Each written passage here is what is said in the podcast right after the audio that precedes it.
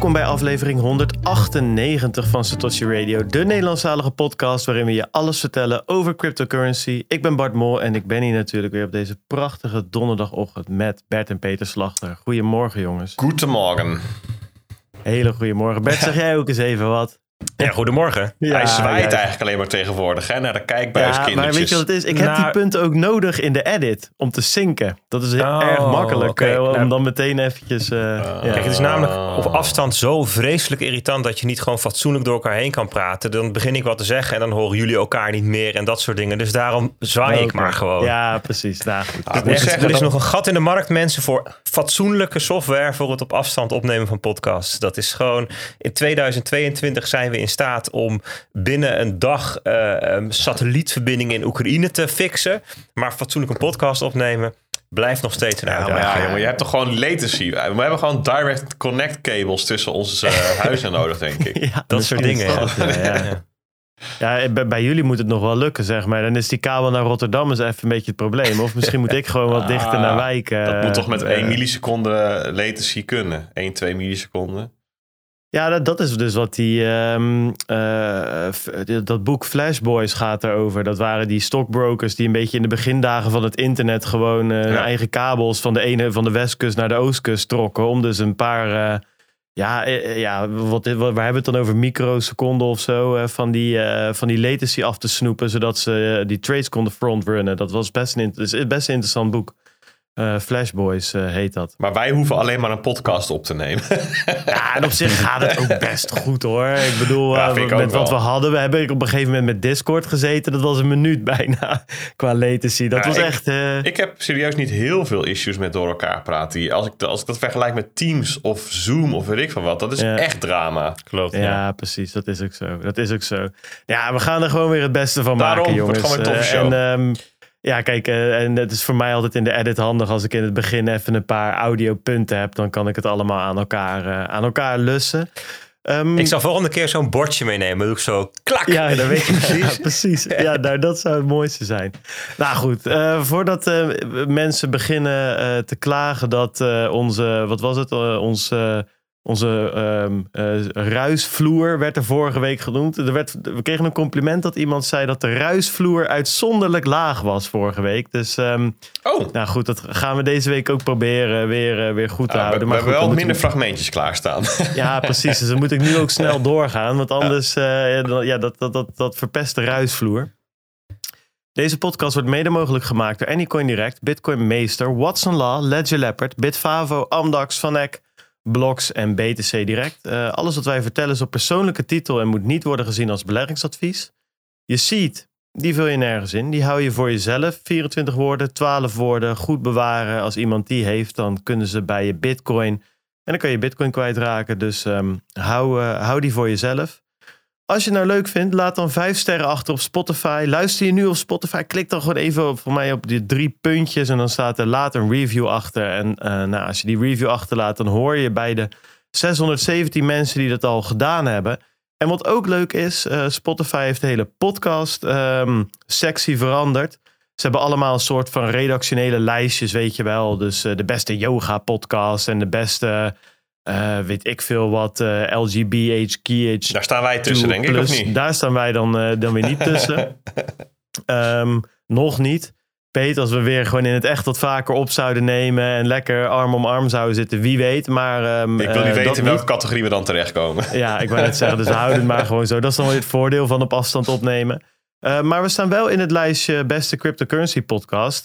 Dus dat vond ik ja, is leuk om te zien. Um, uh, dus dat uh, is erg geinig, uh, vond ik zelf. Um, nou, dat is dus laat die vijf sterren achter en laat even een like achter als je kijkt op YouTube. Dat uh, helpt ons allemaal weer. En nou, dat gaat allemaal hartstikke goed verder. meer kijkers dan ooit wat dat betreft op YouTube. Dus dat loopt hartstikke leuk door. We zijn bereikbaar via Telegram en Twitter. De links vind je op www.stosjeradio.nl.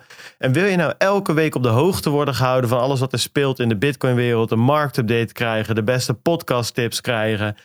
Ja, en nog meer. Hè? En nog meer.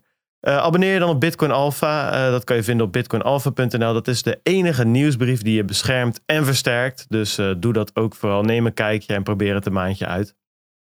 Um, Ja, dat was ik nog helemaal vergeten te vragen, Bert. Even voor de luisteraars ook. Sommige mensen houden ervan als verhaallijnen ook even afgesloten worden. Met mij gaat het weer goed. Ben jij er ook weer een beetje bovenop gekomen deze week?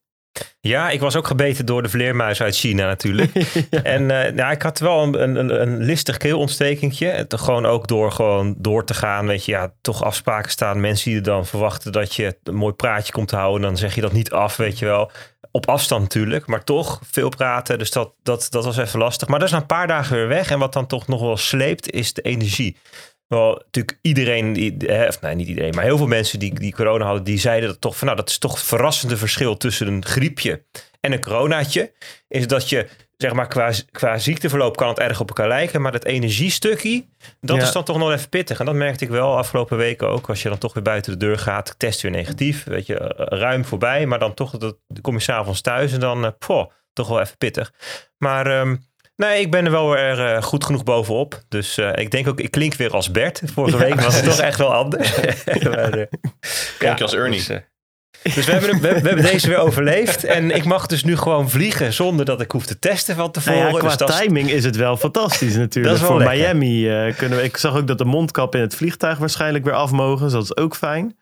Dus wat dat betreft hebben we een mooie timing uitgekozen. Ja, nou, ik zou je zeggen, ik ga dan in, uh, in april nog, uh, nog met de family naar Portugal. Want we hebben twee jaar lang met het corona eigenlijk de vakanties een beetje uitgesteld. Dus dat gaan we even inhalen. En ik ga ergens dit voorjaar nog met mijn oudste zoon, die is 12 geworden, ga ik een weekendje naar Rome. Voor zijn hm. verjaardag gegeven. Gezellig. En dus ook dus ik ga drie keer vliegen voor het eerste jaar. Ah, en dan is het wel heel twee punten al lang op hoor, Bert. Nee, die heb nou, ik gespaard. Bert ik heb echt zo'n berg CO2-punten nee, weet, je, weet, je, wat Bert gedaan heeft? Die heeft gewoon drie keer minder, een gewoon drie bitcoin-transacties niet gedaan de afgelopen oh, paar ja. jaar. En daarmee spaar je 60 vliegreizen uit ongeveer. Ik kan dus zes keer de wereld rond nu ja, met vliegtuig. Ja. Dat ga ik ook doen. Want, en dat alles omdat je drie bitcoin-transacties minder hebt gedaan. Moet je je voorstellen. ik heb nou, nog even gecheckt bij Alex. Hij zei, je kan eigenlijk vijf keer de wereld rond. Ik zeg, nou, ik zal je matsen. Ja. Je doet vier keer inderdaad.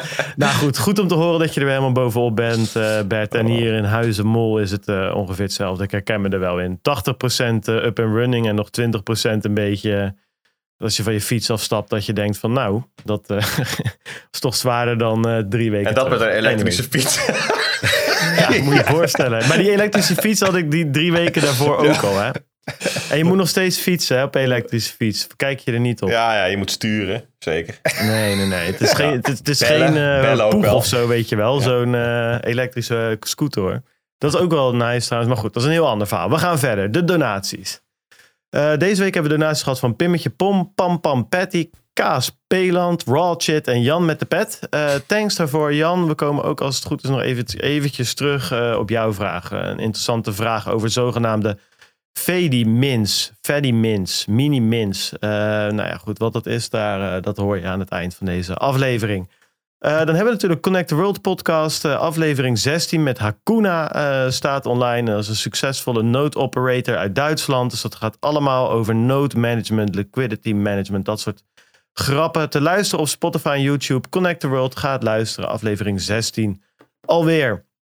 Um, ja, de marktupdate krijgen jullie straks van Bert. We gaan het eerst eventjes hebben over chaos eigenlijk. Ja, daar hebben we het al vaker over gehad. Maar het was weer ouderwets lekker even fut. Was het in, in de, in de Telegram uh, deze week. Um, er gebeurde van alles. En um, ja, we hebben het natuurlijk over de, uh, ja, in, de, in de volksmond de proof of work ban uh, van de Europese Unie. Um, en voor mij gaf het, maar goed, daar gaan we het straks nog wel verder over hebben. Wat, wat, wat, wat het nou precies voor ons betekent. En, en hoe wij ermee om zijn gegaan en wat wij ervan denken. Maar het was allemaal zo onduidelijk dat het me ook alweer aangaf van dat, dat uh, hoe bureaucratisch de Europese Unie is. Ik, ik sta helemaal trouwens niet, uh, ben helemaal niet tegen de Europese Unie. Ik denk dat het in principe best een goed idee is. Um, maar het is zo bureaucratisch geworden dat het zo moeilijk is om te snappen hoe, die, hoe dat besluitvormingsproces gaat en in waar het zit en, en wat er nog wel en niet gedaan kan worden. En ook wat de impact is van zo'n stemming dat was voor mij weer een wake-up call. Ik dacht, wat, wat, ja, hoe werkt dit nou eigenlijk? Maar goed, daar komen we zo op terug. Um, ja, ik zal, ik, zal, zal, ik over dat proces anders beginnen, Bart? Voordat we straks de, voor de inhoud naar Peet gaan? Ja, dat is goed. Ja, eh, die ik, um, en voor de luisteraars, we hebben een hele timeline opgesteld. Dus uh, als je dan niet precies meer weet wat wanneer kwam, daar, daar komen we helemaal netjes op terug. Maar Bert, uh, trap hem af inderdaad. Dat is prima. Ja, zal ik die timeline doen? Ja, dan, dat is goed. perfect. Ja, ja. ja, ja. want um, we hebben het hier natuurlijk al een tijdje over. Eigenlijk al vorig jaar, in de, in, in de zomer, vorig jaar juni toen kwam er al allerlei um, uh, berichten naar buiten van, nou, er gaat proof of work verboden worden. toen stond er ook expliciet in de teksten die toen klanks van proof of work en zo. En dat dat allemaal niet kon. En dat moest, moest je van af. En dat consensusmechanisme, dat zou dan aan banden moeten worden gelegd. Nou, een aantal weken geleden was er ook een cryptocast uh, met uh, Teunis Broosens, die toen ook vertelde van jongens, dat is er al lang uit. Dat is gewoon eruit geschrapt, dat zit er niet meer in. En binnenkort gaan we stemmen, namelijk op 28 februari. Hè, dat zou de datum zijn, maandag 28 februari, waarop er dan gestemd zou worden. En het hele stuk met alles rondom die um, uh, proof of work is eruit verdwenen. Het enige wat nog over is gebleven is dat als een crypto asset um, zeg maar zich registreert, hè, want dat is dan hoe dat zou gaan werken. Als een, als een crypto asset geregistreerd zou worden in Europa, dan zou er in um, de white paper, staat letterlijk in de MiCA-tekst, staat iets over white papers. en dat is natuurlijk een soort van prospectus. Daar zou je dan iets moeten vertellen over de sustainability. En, want, want, want Bert, één, één, dingetje, je noemt het even heel kort. Uh, want de wet, MiCA, hebben we het nu over. Ja. Kunnen we nog heel kort even voor de mensen die, die ook daar niet van gehoord hebben, wat, wat, wat dat dan uh, uh, is, zeg maar, voordat we verder gaan met die tijdslijn. Want dit is, was een heel klein onderdeeltje van die veel grotere wet eigenlijk. Ja, ja laten we even, even nog even helemaal uitzoomen dan. dus um, op, op, dit moment is er wat betreft crypto assets vooral iets geregeld op gebied van um, anti-money anti -money laundering. Hè, dus um, het, het, witwassen en terrorismefinancieringstuk. Dat, dat is wat je kent van de DNB-registraties die uh, sinds uh, november 2020, geloof ik, zo'n beetje uh, van start zijn gegaan. Amdax was dan de eerste, dus inmiddels staan er een stuk of 25 in dat register, zoiets. En dat komt voort uit de AML D5. Um, um, dat, is een directive, dus dat is een richtlijn. En die moet dan in elk land geïmplementeerd worden. En dat is dus één pijler, zou je kunnen zeggen, van de regulering van crypto assets in Europa. Dat gaat over het anti-witwassen en terrorismefinancieringsstuk. Die pijler wordt ook doorontwikkeld. Daar is men bezig met de AMLR. Dat wordt een regulation. Dat is dus een, geen richtlijn meer, maar een, uh, uh, iets wat, uh, net als de, dat is een verordening in het Nederlands, net als de GDPR of de AVG, dat gaat over privacy, in één keer van kracht wordt in Europa. En er komt een, uh, een AML D6 aan, waar wat aanvullende dingen worden geregeld die per land kunnen verschillen. En daar komt ook iets over de travel rule. Hè, dat zegt dat ook bij crypto overboekingen afzender en ontvanger bekend moeten gaan worden. Ja, dat wordt nog een hele dobber. Dat was een heel ander verhaal. Dat komt allemaal. Er komt een AML-autoriteit in Europa. En dat is één track. Dat is één pijler. Dat is wat we tot nu toe gemerkt hebben bij crypto uh, rondom wetgeving en regulering. Dat is de reden dat je overal, als je ergens een account aanmaakt, met je, met je kop op de foto moet en je identiteitsbewijs moet opsturen en dat soort dingen. Als we het nu over toezicht hebben, dan gaat het over anti-witwassen, over de Nederlandse bank. Nou, helemaal los daarvan, en dat is ook wat je vaak hoort, dat mensen zeggen, ja, crypto is ongereguleerd. En dan zeggen sommige mensen, dat, dat is niet waar, want DNB. Maar waar ze het dan over hebben, is over markttoezicht. Dat gaat over de handel in, in crypto assets.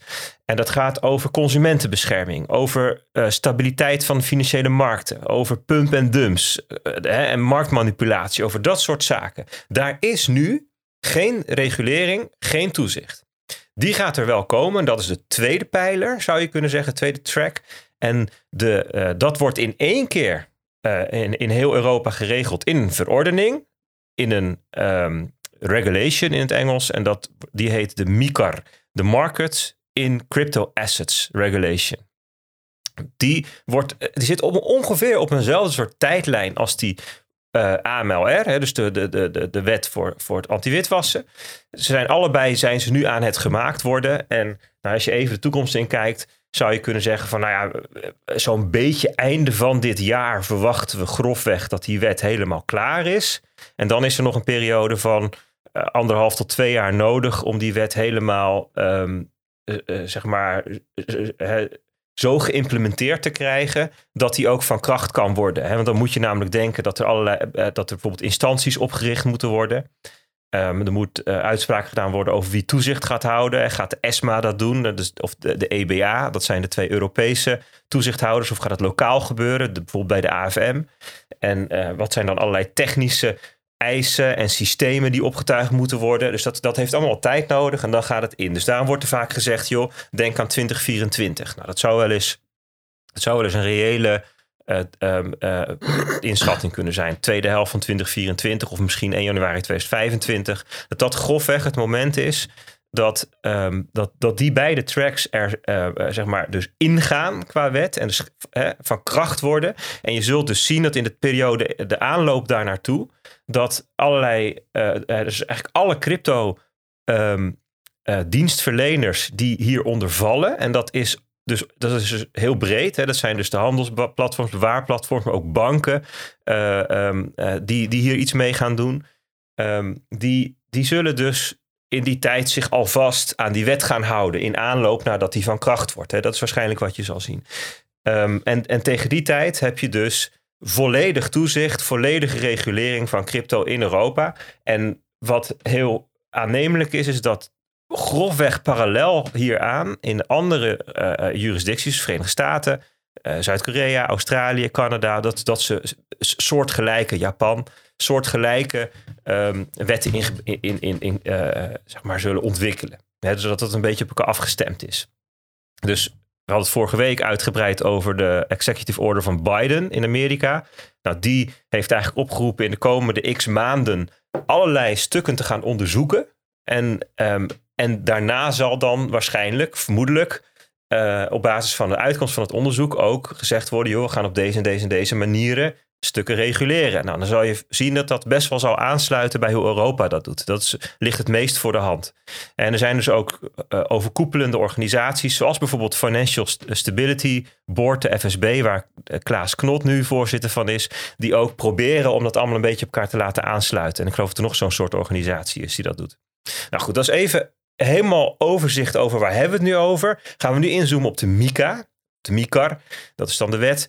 En um, die tekst die wordt dus nu ontwikkeld. En dat is best wel een proces. En je zegt het mooi van ja, het is allemaal heel moeilijk te begrijpen hoe dat gaat. En dat komt enerzijds omdat we hier in Nederland heel erg gewend zijn hoe, hoe, hoe het Nederlandse proces werkt. Dat krijg je op de middelbare school en dat volg je natuurlijk in het nieuws. Dan hoor je van nou, Tweede Kamer, wetsvoorstel, eh, Eerste Kamer. Hè. Zo gaat dat er doorheen.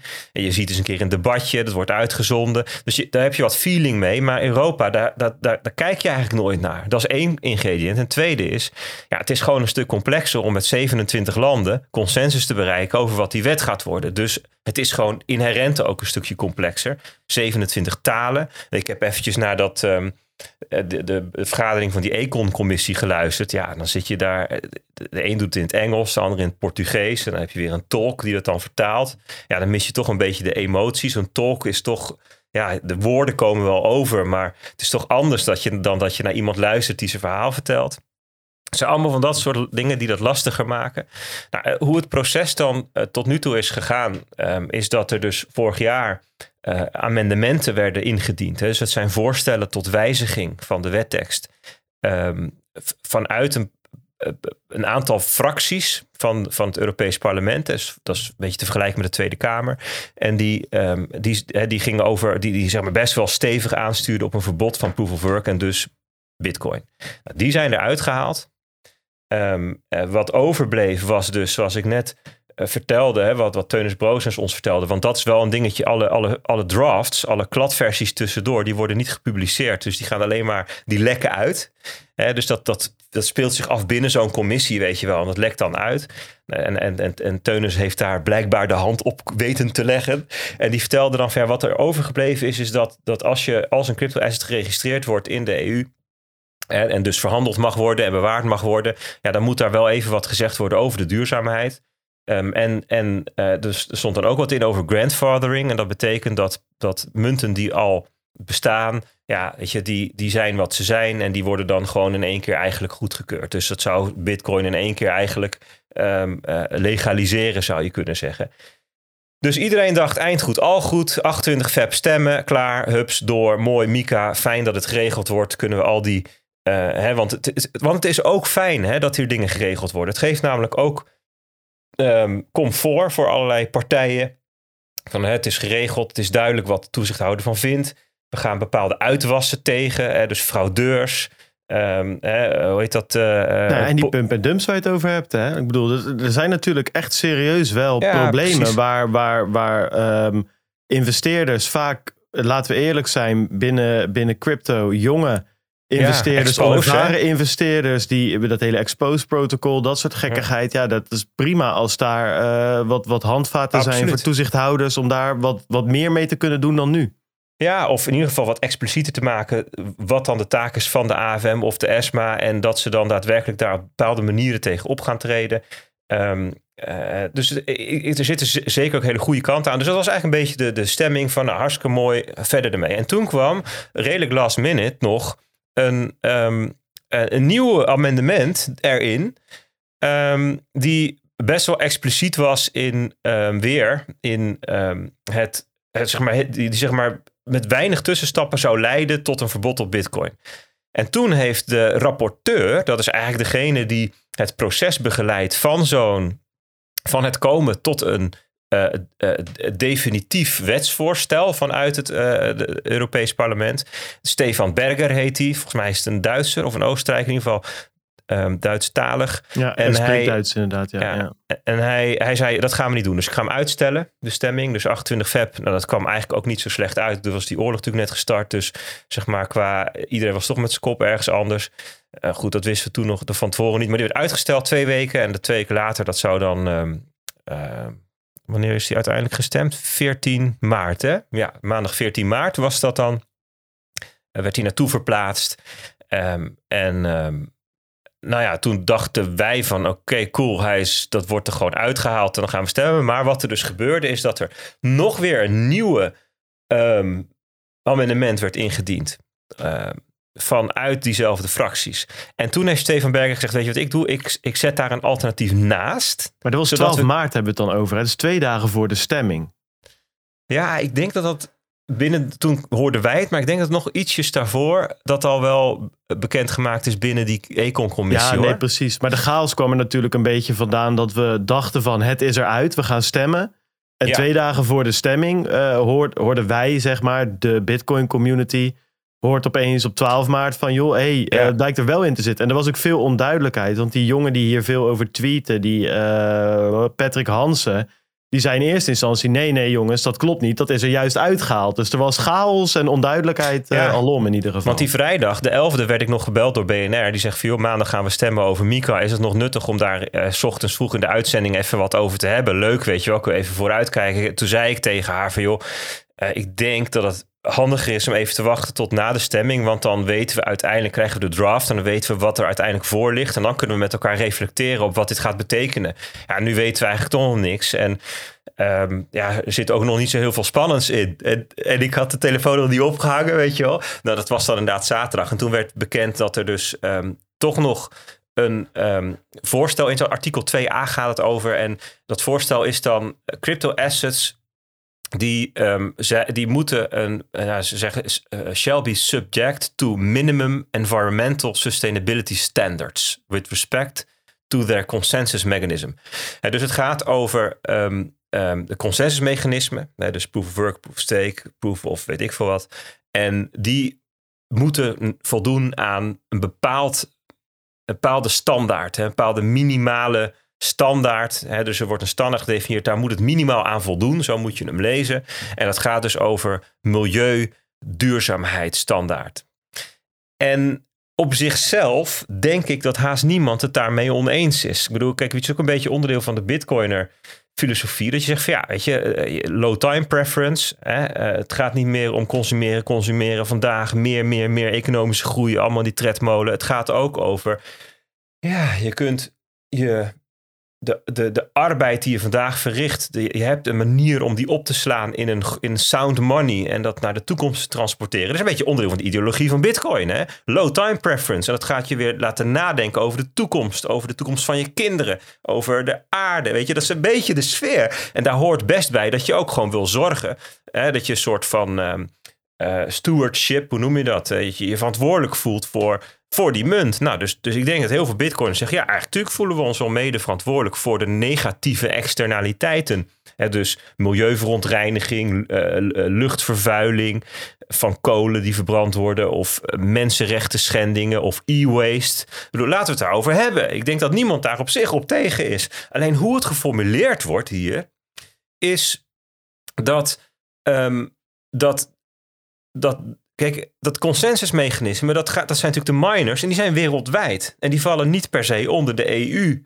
Dus dan zou dus een munt zoals Bitcoin verboden kunnen worden, omdat een miner in, nou noem eens iets wat heel ver weg ligt, het zuiden van uh, Kazachstan. Kazachstan, dat die zegt van nee hoor, ja, ik, ik blijf die kolen gewoon minen. Daar kan niemand wat aan doen. Dat valt helemaal buiten iedereen zijn cirkel van, van invloed. Die van de dat EU, inderdaad. die van, van de bitcoiners. En dat is natuurlijk een mechanisme van we zeggen, ja, dat is niet, bedoel, dat is niet the way to go. Eh, Bart, wat wil je zeggen? Nou ja, dat, dat, dat, dat is één punt inderdaad. Uh, dat dat uh, miners zich gewoon zullen ver, verplaatsen buiten de EU als daar plekken zijn waar bijvoorbeeld uh, gas of kolen hevig gesubsidieerd, heel, dus heel goedkoop aangeboden worden. Dus dat de elektriciteit daar heel goedkoop is. Dus dat je daar heel profitable, winstgevend kan minen. Ja, en natuurlijk, kijk, wat je hier een beetje krijgt, dat je komt een beetje in uh, compliance uh, gebied, een beetje in het ESG-gebied. Um, dare I say, een beetje in papieren tijgergebied. Hè? Dus wat jij net aangeeft, daar ben ik het uh, hartstochtelijk mee eens, Bert. Alleen, je komt ook een beetje... Ja, je ziet dat veel bedrijven doen ze nu echt wat voor, voor, voor, voor de wereld, voor het milieu, voor whatever. Of is het een compliance oefening om een beetje te virtue signalen en te voldoen aan de ESG-normen op papier? Uh, en dat zit een beetje in dat tweede stukje wat, wat in dat amendement zat. In die voorziening in die wet, er staat ook van dus dat crypto assets that are issued, offered or admitted to trading in the union before, uh, dus in principe bitcoin, hè, omdat dat bestond al voor deze wetgeving. En daar komt die shall set up and maintain a phased rollout plan to ensure compliance with such, such requirements in accordance to the conditions, bla bla. Dus er wordt eigenlijk gevraagd van, joh, ik weet niet wie de compliance officer van Bitcoin is, maar kan diegene eventjes een plan opstellen om uh, te voldoen aan deze wetgeving? Ja, dat kan natuurlijk niet, want er is helemaal geen compliance afdeling van Bitcoin. Er is helemaal geen compliance officer van Bitcoin. Er is geen ESG manager bij Bitcoin. Dus de, wat ik ook veel las, is dat mensen zeiden van ja, Bitcoin is zo decentraal en kent geen centrale uh, management board. Dat ze eigenlijk niet kunnen voldoen aan dit soort uh, requirements. Um, nee, nee, maar dat komt dus omdat je, de, um, omdat je niet ziet dat de miners en de munt op zichzelf losstaan van elkaar qua, qua invloedssfeer.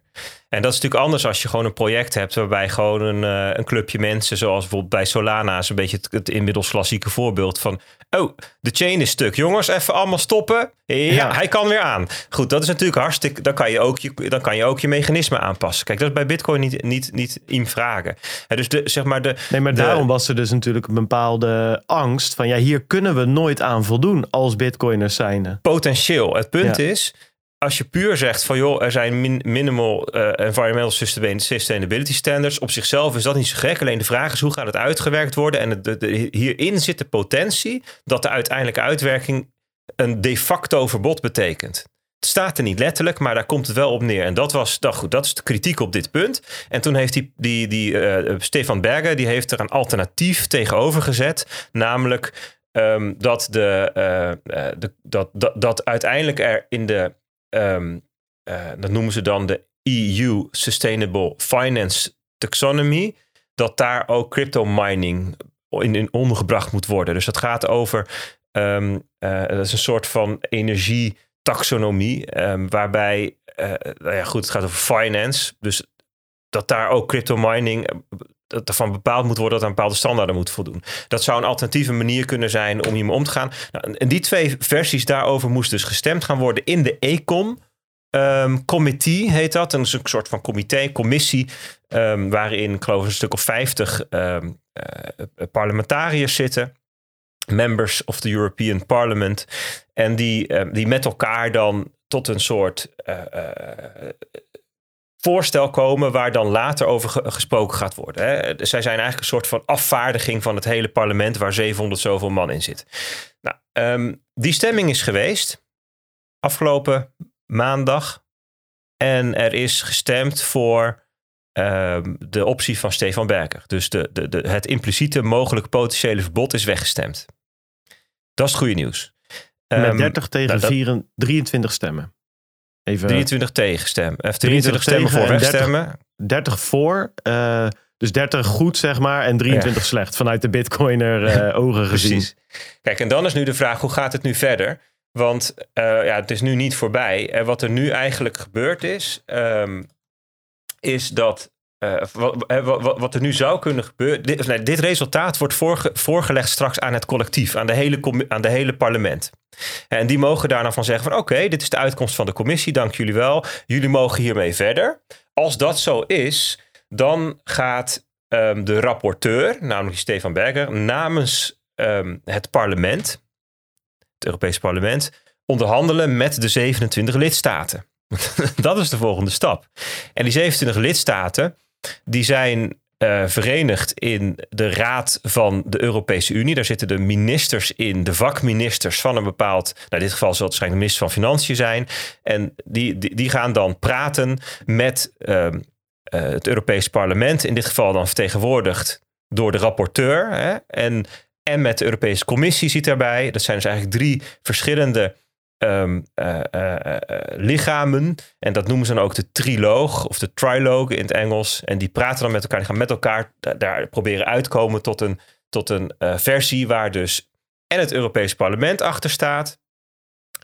En de 27 lidstaten achter staan. Die verenigd zijn in de Raad van de Europese Unie. Wat overigens wat anders is dan de Europese Raad. Dat, is, dat zijn de 27 staatshoofden en de Raad van de Europese Unie. Dus die, die gaan dan met elkaar praten. En als, dat, en als zij daaruit komen, dan komt daar uiteindelijk iets, uh, een definitieve versie uit. En dan, weet je wel, dan gaat dat uh, verder. Maar het kan zijn als straks dit wordt voorgelegd aan het Europees Parlement, dat die zeggen van wij vinden dit controversieel en wij willen dat dit eerst nog plenair behandeld wordt. En dan gaan dus niet die, dan wordt dus niet uit, zeg maar, uit de context van die uh, commissie gehaald. En dan gaan dus alle 728 of zo um, um, um, parlementariërs erover stemmen. Dat zou kunnen. En dat gaat, even kijken, gebeuren op 23, 24 maart. Dan wordt het voorgelegd aan, aan, de, aan het parlement. En dan hebben ze 24 uur de tijd om een plenaire stemming aan te vragen.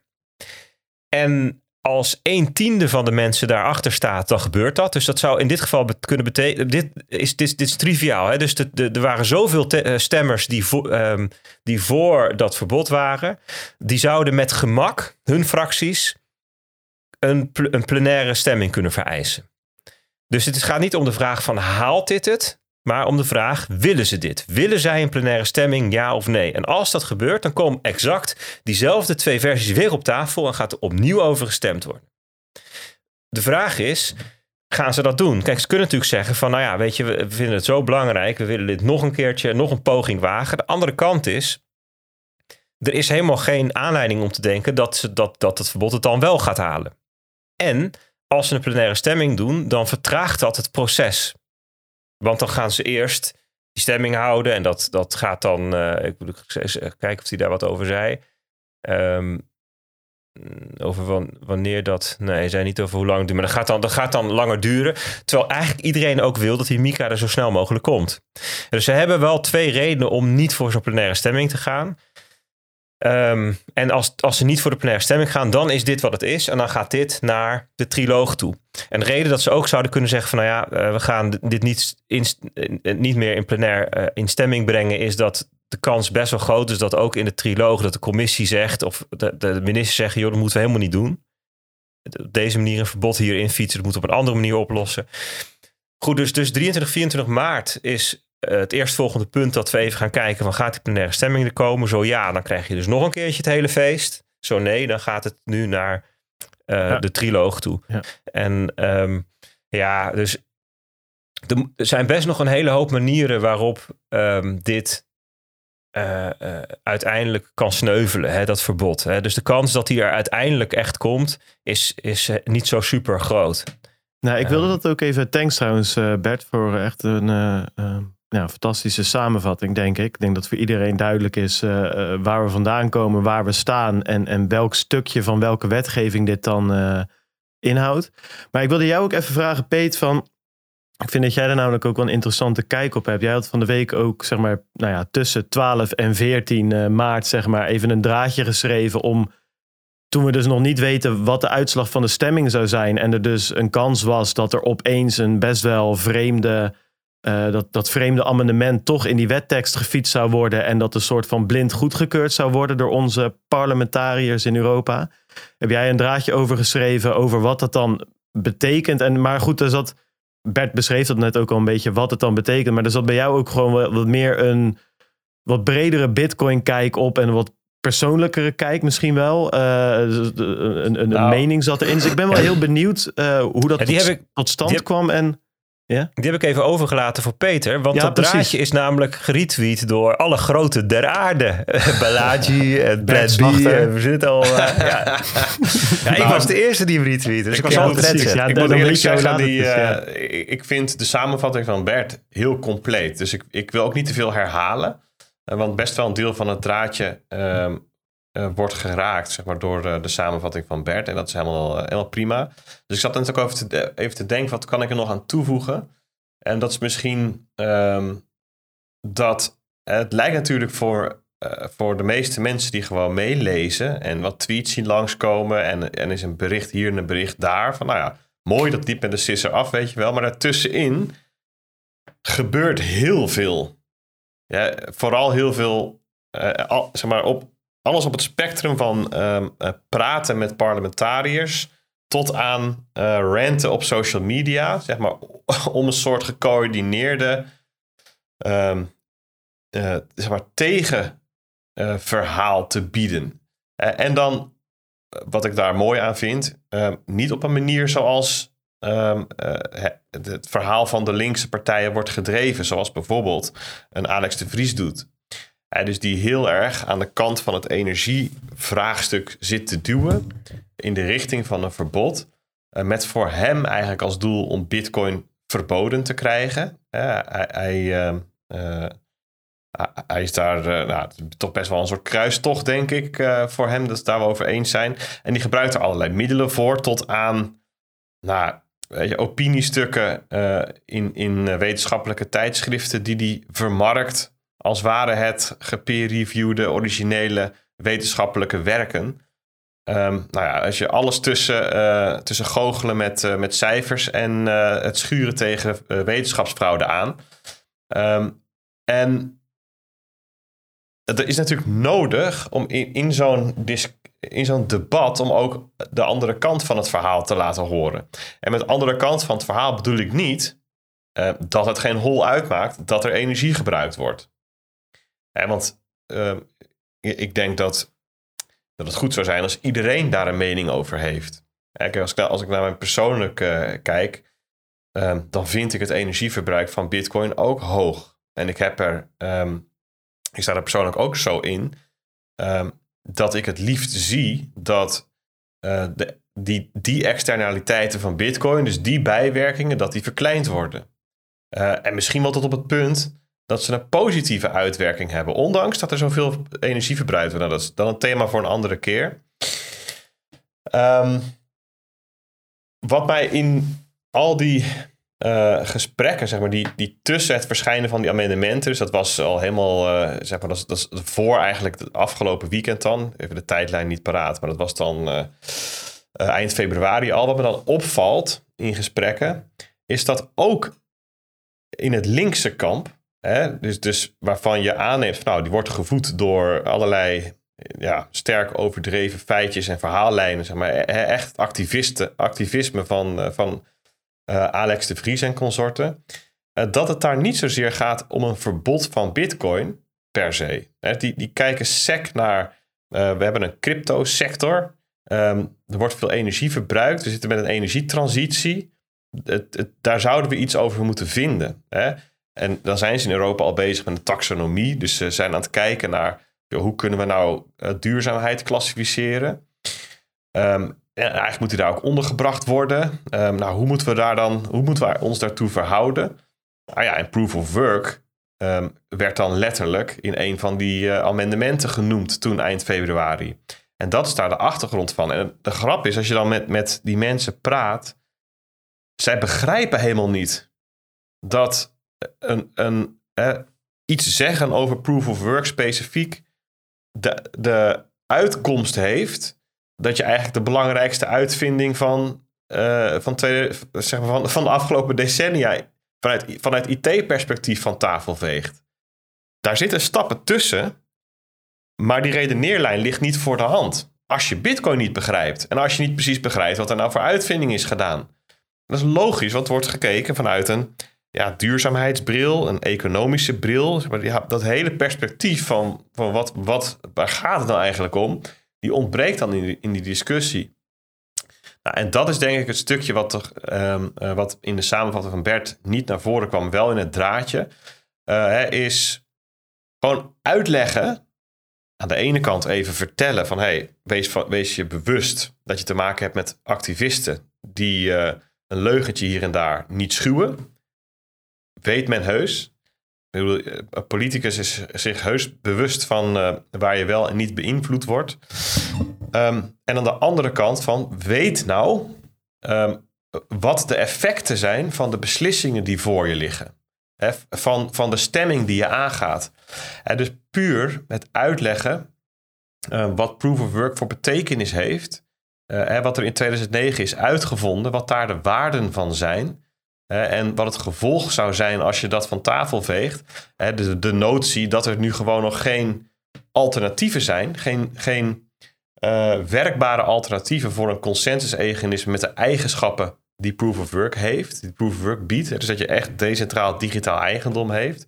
Wat het allemaal kan. Het is zo'n mind-blowing gesprek, hè? Want moet je voorstellen dat je zo'n. We hadden het vorige week over die DHH. Hè? Dat, is, dat is dus echt wel een, een intellectueel. Die is constant bezig met het bijstellen van zijn wereldbeeld, nieuwe informatie ophalen.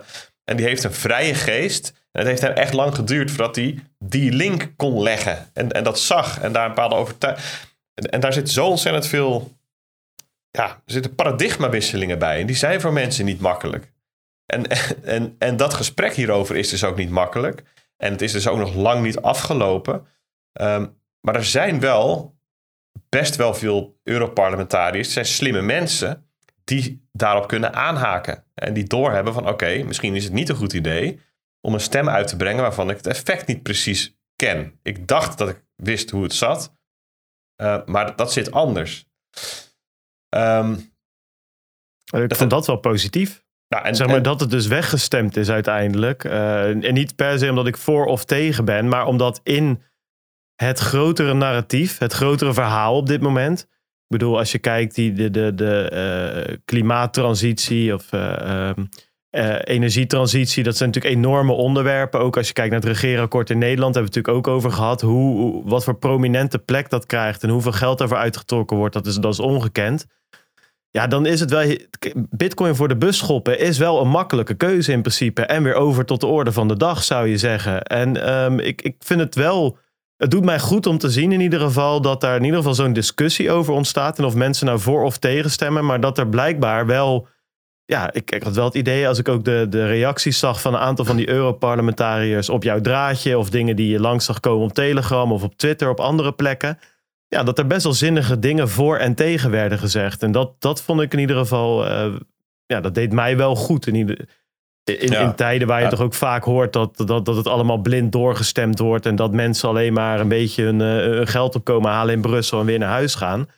Um, ja, vond ik dit een frisse, even een frisse vleugje van iets anders, zeg maar. Ja, wat ik denk wel, wat nog wel belangrijk is, hè, is dat we als bitcoiners ons realiseren dat, ehm, dat, dat, dat er vanuit de maatschappij een sterke behoefte is om het met elkaar te hebben over de externaliteiten van bitcoin. En dan maak ik hem even iets breder dan alleen maar koolstofuitstoot of energieverbruik. Externaliteiten. Externaliteiten, dat zijn gevolgen van iets wat niet ingeprijsd zit. Dat is een beetje de definitie ervan. Hè? Dus um, heel veel zit natuurlijk gewoon ingeprijsd door de stroom die betaald moet worden, of de hardware die aangeschaft moet worden, of de, de die betaald moeten worden. Maar er zijn ook dingen, gevolgen van, van allerlei soorten dingen die je doet, maar ook van Bitcoin, die daar niet in ingeprijsd zitten, maar wel effect hebben op de wereld om ons heen. En sommige externaliteiten zijn negatief. Dus de uitstoot van koolstof. Um, de, uh, de, de, de uh, lucht, luchtvervuiling, hè, als je kolenstroom gebruikt, e-waste, dus apparatuur, apparatuur die ergens op een vuilnisbelt belandt, mensenrechten schendingen als je bepaalde uh, soorten energieproductie hebt. Um, nou, je, kunt, je kunt daarover over nadenken. Wat voor soort effecten kan het hebben? Er zijn ook positieve externaliteiten mogelijk. Denk aan, stel dat jij methaan afvangt en dat verbrandt methaan heeft 84 keer zoveel global warming potential dan CO2 in de eerste 20 jaar. Dus dat, dat verbranden is, heeft, dat maakt je zeg maar carbon negative. Hè? Je hebt een negatieve koolstofvoetafdruk. Ja, um, maar dat vroeg denk, me nog wel af, Bert. Ik, want ik zag je dat argument maken en ik snap op zich ook wel hoe je daarbij komt. Maar we zijn nog steeds, uh, dat, dat methaan en dat afvakkelen en zo, dat heeft natuurlijk nog steeds te maken met, met gas. Mhm. Toch? Ehm, dus je zou natuurlijk kunnen zeggen: oké, dat is beter dan hoe we het nu doen. Maar uiteindelijk was het plan van volgens mij de Europese Unie, in ieder geval van Nederland, om van het gas af te gaan zoveel mogelijk. Dus dat er helemaal niks meer af dus- te fakkelen dus is natuurlijk. klopt. Dus op het moment dat er niks af te fakkelen is, dan verdwijnt het argument voor wat betreft het afvakkelen van gas. Er zijn natuurlijk nog allerlei andere plekken waar methaan ontsnapt. Er zijn ook bijvoorbeeld in Mexico zijn bitcoin miners, die halen methaan uit varkensmest. Dat gaat normaal gesproken gewoon de lucht in. Zij halen het eruit en uh, verbranden het. Er zijn in, uh, ik geloof Guatemala zijn mensen die, die doen wastewater, halen ze gas uit. Hetzelfde verhaal, dus afvalwater van mensen, dus afvalstoffen. Ja. Er zijn in, uh, bij de Poolcirkel zijn miningbedrijven, die, halen, die vangen methaan af wat ontstaat, wat, wat ontsnapt uit smeltend permafrost. Komt normaal gesproken gewoon in de atmosfeer terecht. Dus ook even een beetje verder kijken dan je neus lang is. En methaan is daadwerkelijk een probleem in de context van, van uh, de opwarming van de aarde als, als enorm potent broeikasgas. En daar kun je wat mee. Weet je, dat, maar dat is één van de mogelijke uh, uh, positieve externaliteiten. Er zijn er veel meer. Bitcoin kan bijvoorbeeld helpen bij het aanleggen van duurzame energie. Wat gebeurt er dan? Er wordt ergens een uh, energieproductie gebouwd, een dam, uh, geothermie, wind, water. En het punt is, um, vaak is het aanleggen van de infrastructuur van um, het transport van stroom, van, van de opwekking naar de verbruiker, gewoon hartstikke duur. En wat je kunt doen is, je legt eerst daar de dam aan, je gaat bitcoin minen en met de opbrengst financier je het aanleggen van de infrastructuur. Dat maakt zo'n investering kleiner voor een land of voor een bedrijf. Ander voorbeeld. Um, uh, het stabiliseren van het stroomnet. Nou, die voorbeelden kennen jullie. Lees de whitepaper van Square hierover. Um, uh, luister naar de podcast van Jelmer ter Wolde. Allemaal voorbeelden van. Bij de CryptoCast was dat. Uh... Ja, was bij de CryptoCast. Ja. Ander voorbeeld. Um, Bitcoin miners die hebben extreem voordeel bij hele hoge efficiëntie. Namelijk zoveel mogelijk rekenkracht per watt. En zo goedkoop mogelijke koeling van die ruimtes. Daar gaan ze extreem op optimaliseren, want dat bepaalt hoe winstgevend die mining is. Daar ontstaan allerlei uh, innovaties die ook weer effect hebben op andere elektronica, waardoor dat ook energiezuiniger wordt. Het zijn allemaal externaliteiten. Ja, die, bijvoorbeeld een voorbeeld te noemen, liquid cooling. Hè? Dus je in plaats van je miners met lucht koelen door er een ventilator op te monteren, zoals in de meeste computers gebeurt, dompel je ze onder in een een of andere substantie die heel goed olie, die, ja. die, ja. precies die, die hitte kan weg. Uh, glijden. Dan uh, heb je ook veel minder uh, herrie van die dingen. Nou, dat zijn allemaal voordelen. En dat is iets wat in de bit, op dit moment in de Bitcoin mining industrie best wel beheftig mee geëxperimenteerd wordt. En zelfs in productie gebruikt wordt. Ja, dat stond ook trouwens, ja. vond ik een interessant artikel, stond vandaag in het FD over mining in Texas. Daar gebeurde dat bijvoorbeeld ook al. Uh, dus de moeite waard om even, even te lezen. Maar, maar mijn punt is, hè, dus, dus ja, er zijn negatieve externaliteiten en ze zijn ook positieve. En we, we moeten het daarover hebben met elkaar. En we moeten daar, kijk, wat er nu heel vaak gebeurt is als het over energie gaat en over CO2 en over e-waste, dan kijken we een beetje weg. En dan zeg je, ja, joh, stel je niet zo aan. Andere dingen gebruiken ook energie. Kijk eens naar ja. de aquariums, kijk eens naar de cruiseschepen, kijk eens naar de wasdrogers. En, eh, dat is een beetje, of tot aan het punt van, joh, eh, de- dat moet de energiemarkt maar oplossen. Eh, en natuurlijk kun je er zo in staan. We leven uiteindelijk in een redelijk vrij land, dus succes. Hè? Alleen het punt is, de maatschappij vraagt eigenlijk om een beter gesprek hierover met ons als crypto ehm, gemeenschap, als sector, als industrie. Een gesprek over die externaliteiten. Dat we ook duidelijk maken dat één getal, namelijk zoveel terawattuur per jaar of zoveel ton, megaton CO2, dat het getal eigenlijk een, die verbergt de enorme variatie onder miners, de enorme verschillen tussen miners. Net zoals het ook heel weinig zegt dat het gemiddelde vermogen in Nederland een ton is. Er zijn mensen die hebben een ton schuld, er zijn mensen die hebben miljoenen. Dat, hè, dat is een enorme variatie binnen die groep. En, en, en door die variatie wel ehm, zichtbaar te maken en te bespreken, kun je dus ook het hebben over hoe maak je nou die hele industrie.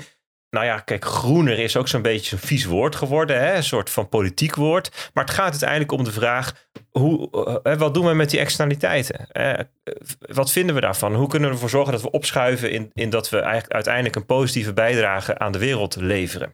Ik ben het er 100% eh, met je eens. Een paar, paar, paar dingen die ik toe wil voegen, of die, ehm, waar ik de laatste tijd veel over nadenk. Zeg maar die, ehm, die voorbeelden die je noemt, hè, dat geeft eigenlijk aan dat, dat de industrie ehm, best wel met hele interessante, eh, innovatieve oplossingen komt, waar, waar we echt wat aan kunnen hebben de komende 10, 20 jaar. Ehm, wat ik dan ook wel interessant vind, is dat die industrie daar dan weer om verschillende redenen toch ook weer enigszins.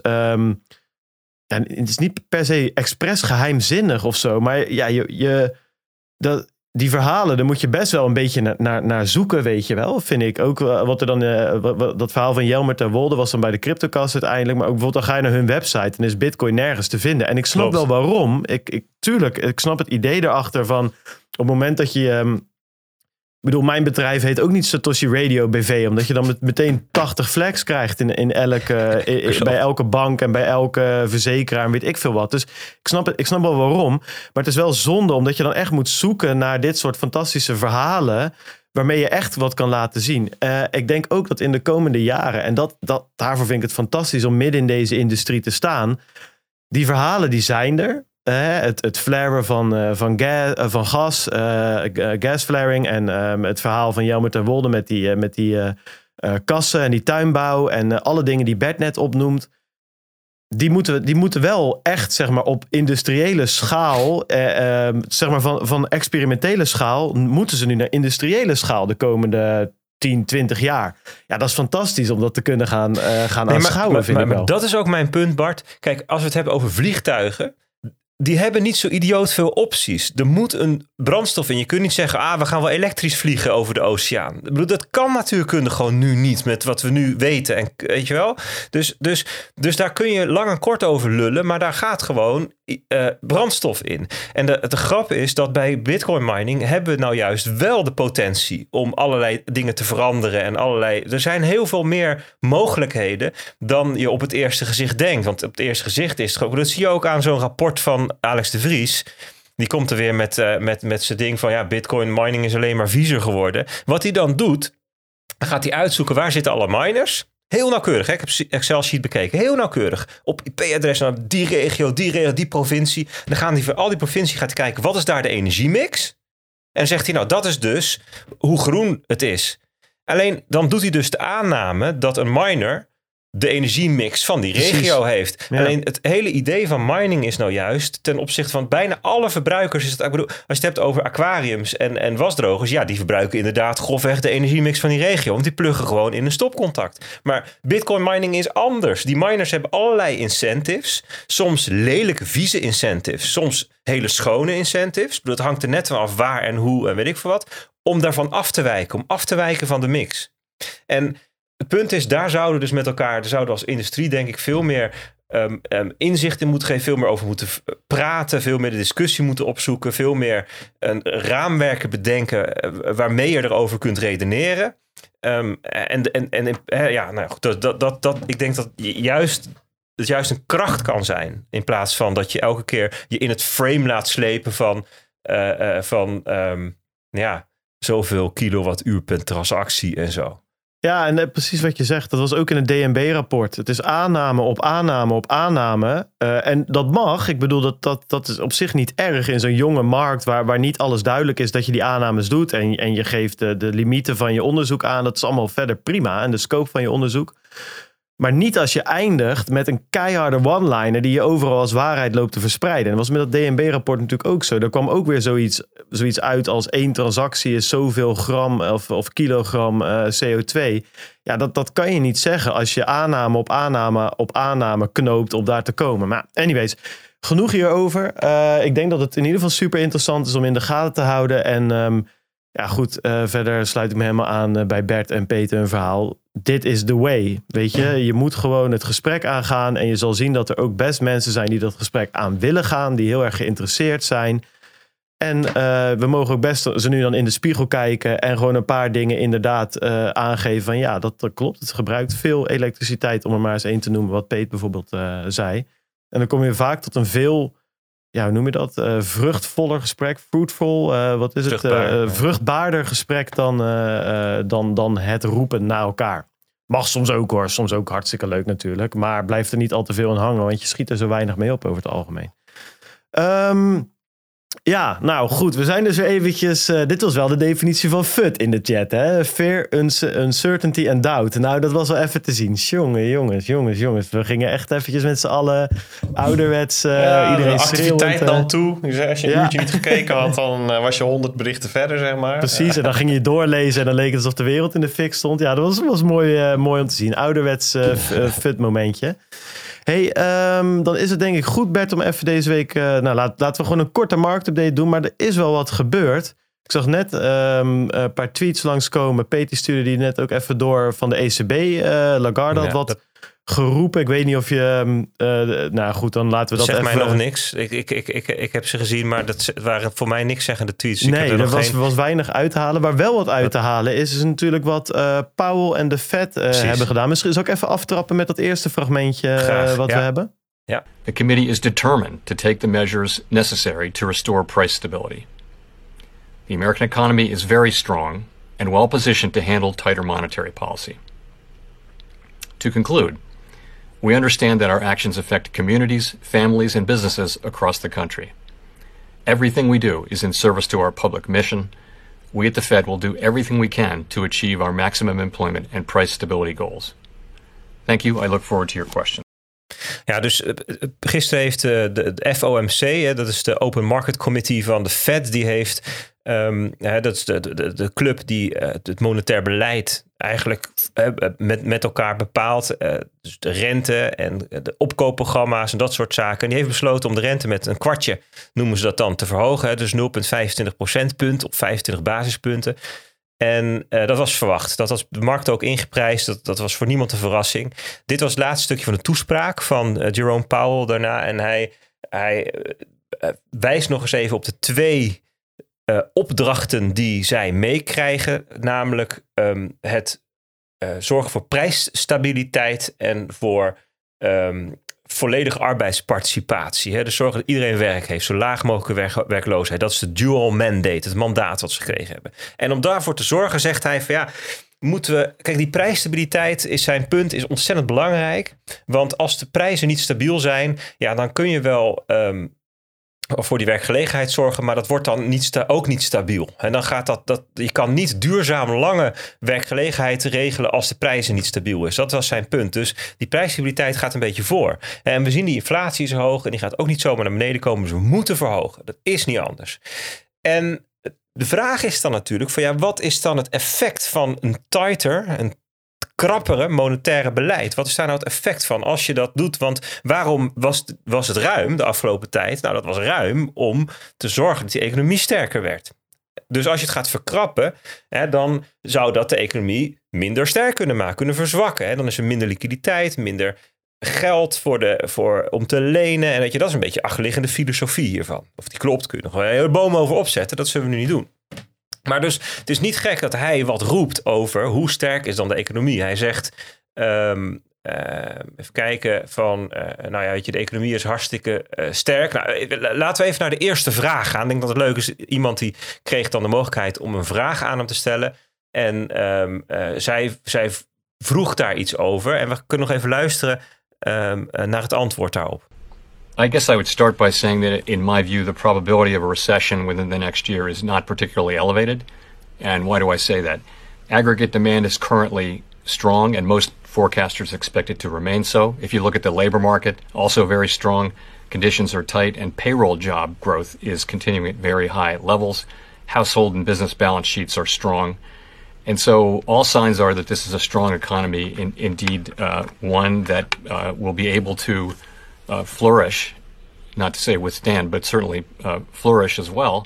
uh, Ja, in dus, dit, dus, less dus kap hem hier maar af, eh, Bartes. Want eh, de- deze man die gaat gewoon door. Als je hem niet stopt, dan gaat hij eindeloos door. Maar dit was eigenlijk even de kern van het verhaal. Hè? Dus die, die, die, die dame die vroeg van... joh, oké, je zegt de economie is sterk... maar wat, nou, wat, wat, eh, wat is nou het risico... dat als je die, die, die monetaire, eh, monetaire beleid krapper maakt... dat we in een recessie terechtkomen? Hij zegt, nou, ik denk... Wij denken dat het risico op die recessie niet zo groot is. Dat gaat niet gebeuren. Het is een sterke economie. De vraag is hoog. Strong conditions. allemaal helemaal krachtig. Niks aan de hand. Move along people. Ja, hè, see. zelfs heeft hij het over. Dat zelfs de- ja. Niet alleen maar withstanden, maar zelfs bloeien. Het kan, de economie gaat bloeien. Ondanks een krapper monetair beleid. Nou, en hier zit wel het punt waar ehm, eh, ook best wat analisten... Ja, zeiden van eh, een beetje moesten grinniken. Zo, met zo'n soort boer met kiespijnachtige lach van... ehm, er zijn namelijk zoveel signalen die op andere dingen wijzen. Even wat alleen maar afgelopen week binnenkwam. Consumer sentiment. Dat is een, ehm, een, een soort peiling onder consumenten. Extreem eh, gedaald. Het laagste punt sinds 2011. Ehm, personal finances. Ehm, ehm, eh, dus hoe mensen op hun eigen persoonlijke financiële situatie reflecteren. De, de, de, de eh, sterkste daling sinds de survey started in de 1940. Ehm, echt heel, heel negatief kijkt men ernaar. Een, een andere, een manufacturing survey. Min 11% in plaats van plus 6. Dat was de verwachting. Enorm negatief tegenvaller. Laagste punt sinds maart 2020. Sinds het corona-ding. Er zijn zoveel van dat soort signalen die binnenkomen. Van je zegt van ja, dat zijn, eh, die wijzen eigenlijk op dat het economisch aan het vertragen is. IMF die kwam er pas ook met de buiten. Jongens, let op, die oorlog die gaat ook zorgen dat economische groei gaat tegenvallen. Ja, dan zegt men in Amerika, ja, dat zal vooral Europa zijn. Weet je, die hebben er echt last van, van Oekraïne. Maar weet je, wij, hier flourisht het allemaal. Nou, kijken we even naar China. China eh, is het, eh, ging die beurs naar beneden harder dan, dan de gemiddelde shitcoin. Echt niet te filmen zo hard. Ik geloof dat de tech-index, de Hang Seng tech-index uit ehm eh, Hongkong, die dan, dat, zijn, dat is waar de Chinese aandelen buiten China mainland worden verhandeld. Hè? Want je kan niet zomaar aan de Chinese beurs dingen doen. Ik zal even kijken of ik hem even bij kan pakken. Want dat Nou, ik zag weer- Alibaba, die ging gewoon terug naar IPO-prijs. Dat was echt eh, Ja, precies. alsof je naar de grafiek van Ripple zat te kijken of zo in 2019, weet je Daar wel. heb ik het over. Serieus. De, de Hang Seng Tech Index die stond eh, op zijn hoogste punt in februari 2021. Die, staat, die stond van de week 70% lager. 70, min 70%. En die Alibaba zit een beetje in die categorie. Eh, Ja. 70, 80% daling. Dat is gewoon zeg maar Bitcoin in 2018 na de boelmarkt. Min 85%. Beetje die orde grootte zit het. Nou, en wat Er gebeurde wel er een kleine bounce in, eh Bert. Er zit toch die grafiek voor je, voor je neus, hè? Exact, dat is precies wat ik nu ging Ja, zeggen. Wat gebeurde deze week? Het ging deze week echt als een soort van steeds harder naar beneden, versnellend naar beneden. Ehm 40% in een, in een paar weken, min 40%. En toen heeft de Chinese overheid ingegrepen. En dat overigens de reden is ook, naast de onrust en grondstofcrisis, is ook dat in, eh, in China nu eh, corona-uitbraken zijn. Steden worden in lockdown gedaan. Waarom? In China zijn ze niet aan het vaccineren gegaan. Eh, wel zero COVID, maar ook zero vaccination. Dat eerste, dat is misschien een goede strategie. Het tweede zeker niet. Blijkt nu, want ja, dat is wel echt heel lullig ook. Kijk, je ziet, je ziet daar de coronabesmettingen oplopen. En in ehm, eh, Australië ook. Eh, een beetje allebei zo'n uitbraak. Alleen Australië is wel gevaccineerd. En dan zie je dat de ziekenhuizen niet zoveel gebeurt. En, en, en de sterfte. En in China wel. Want ja, vaccinatie beschermt blijkbaar dus toch ook wel tegen, tegen sterfte en ziekenhuizen. Ze, ze, ze gaan daar in, in, in lockdown. Ja, dat is voor een economie natuurlijk dramatisch. Dus, ja, volgens dus mij ging het om uh, Shenzhen. Dat is natuurlijk een enorme uh, uh, fabrieksstad, zeg Ja, maar. er worden allemaal 17 miljoen iPhones mensen en weet ik het allemaal. Huh, Sorry, Ja. Pete? Er wonen Wonen 17 17 miljoen mensen. Ja, dat, dat, Precies. dat sowieso. En er wordt gewoon heel veel zooi voor het Westen daar gemaakt, zeg maar. Ja. Dus ehm, ja. Dus wat zei de Chinese overheid? Die zei: ehm, we, gaan, eh, we gaan zorgen voor stabiliteit. De Public Bank of China, de, de Chinese centrale bank, die zei: ehm, eh, we, we gaan we ensure stable stock market. Nou, en dat betekent, wat betekent dat? Eh, we gaan gewoon ingrijpen. Dus de Chinese overheid heeft gewoon ingegrepen in de aandelenmarkten. Ze zullen het nooit noemen, maar dat is wel gebeurd. Die kopen de shit gewoon op. Dat is wat er gebeurt. En ehm, eh, sindsdien is het weer 40% gestegen. Dus eh, dat, dat is niet symmetrisch. Dus het staat alsnog op 50% lager of zo dan het hoogtepunt. Maar die stockmarket die wordt even naar een hoger niveautje getild. In het Westen noem je dat dan een... eh, nou, je zou kunnen zeggen, het is een dump en pump. Het is een beetje andersom. Maar, ehm, eh, eh, en, echt stabiliseerd. Maar dat moet dus ingegrepen worden. En dat is even mijn punt. Even helemaal terug. Ehm, eh, ja, we zien dus nu dat de, ehm, dat de, dat de, de Amerikanen eh, hun rente aan het verhogen zijn. Ehm, Powell die zweert dat de economie supersterk is, maar dat valt nog te bezien. Dus ehm, ik denk dat dat eigenlijk even de twee reflecties zijn die wij erop kunnen hebben. A, ja, die verhogingen gaan plaatsvinden. Eh, dat is nu wel helder. Ehm, komend jaar nog zeven meetings, of nu na deze nog zes, denk ik. En dan komen dus ook nog zes verhogingen van kwartje aan, in principe. Geen verrassingen in principe. Hè. Het is niet, hij heeft ook wat dat betreft wel het risico van tafel gehaald dat er nog weer extreme verrassingen gaan komen. Dus de markt is ontspannen. Koersen die zijn gestegen, bitcoin is wat gestegen.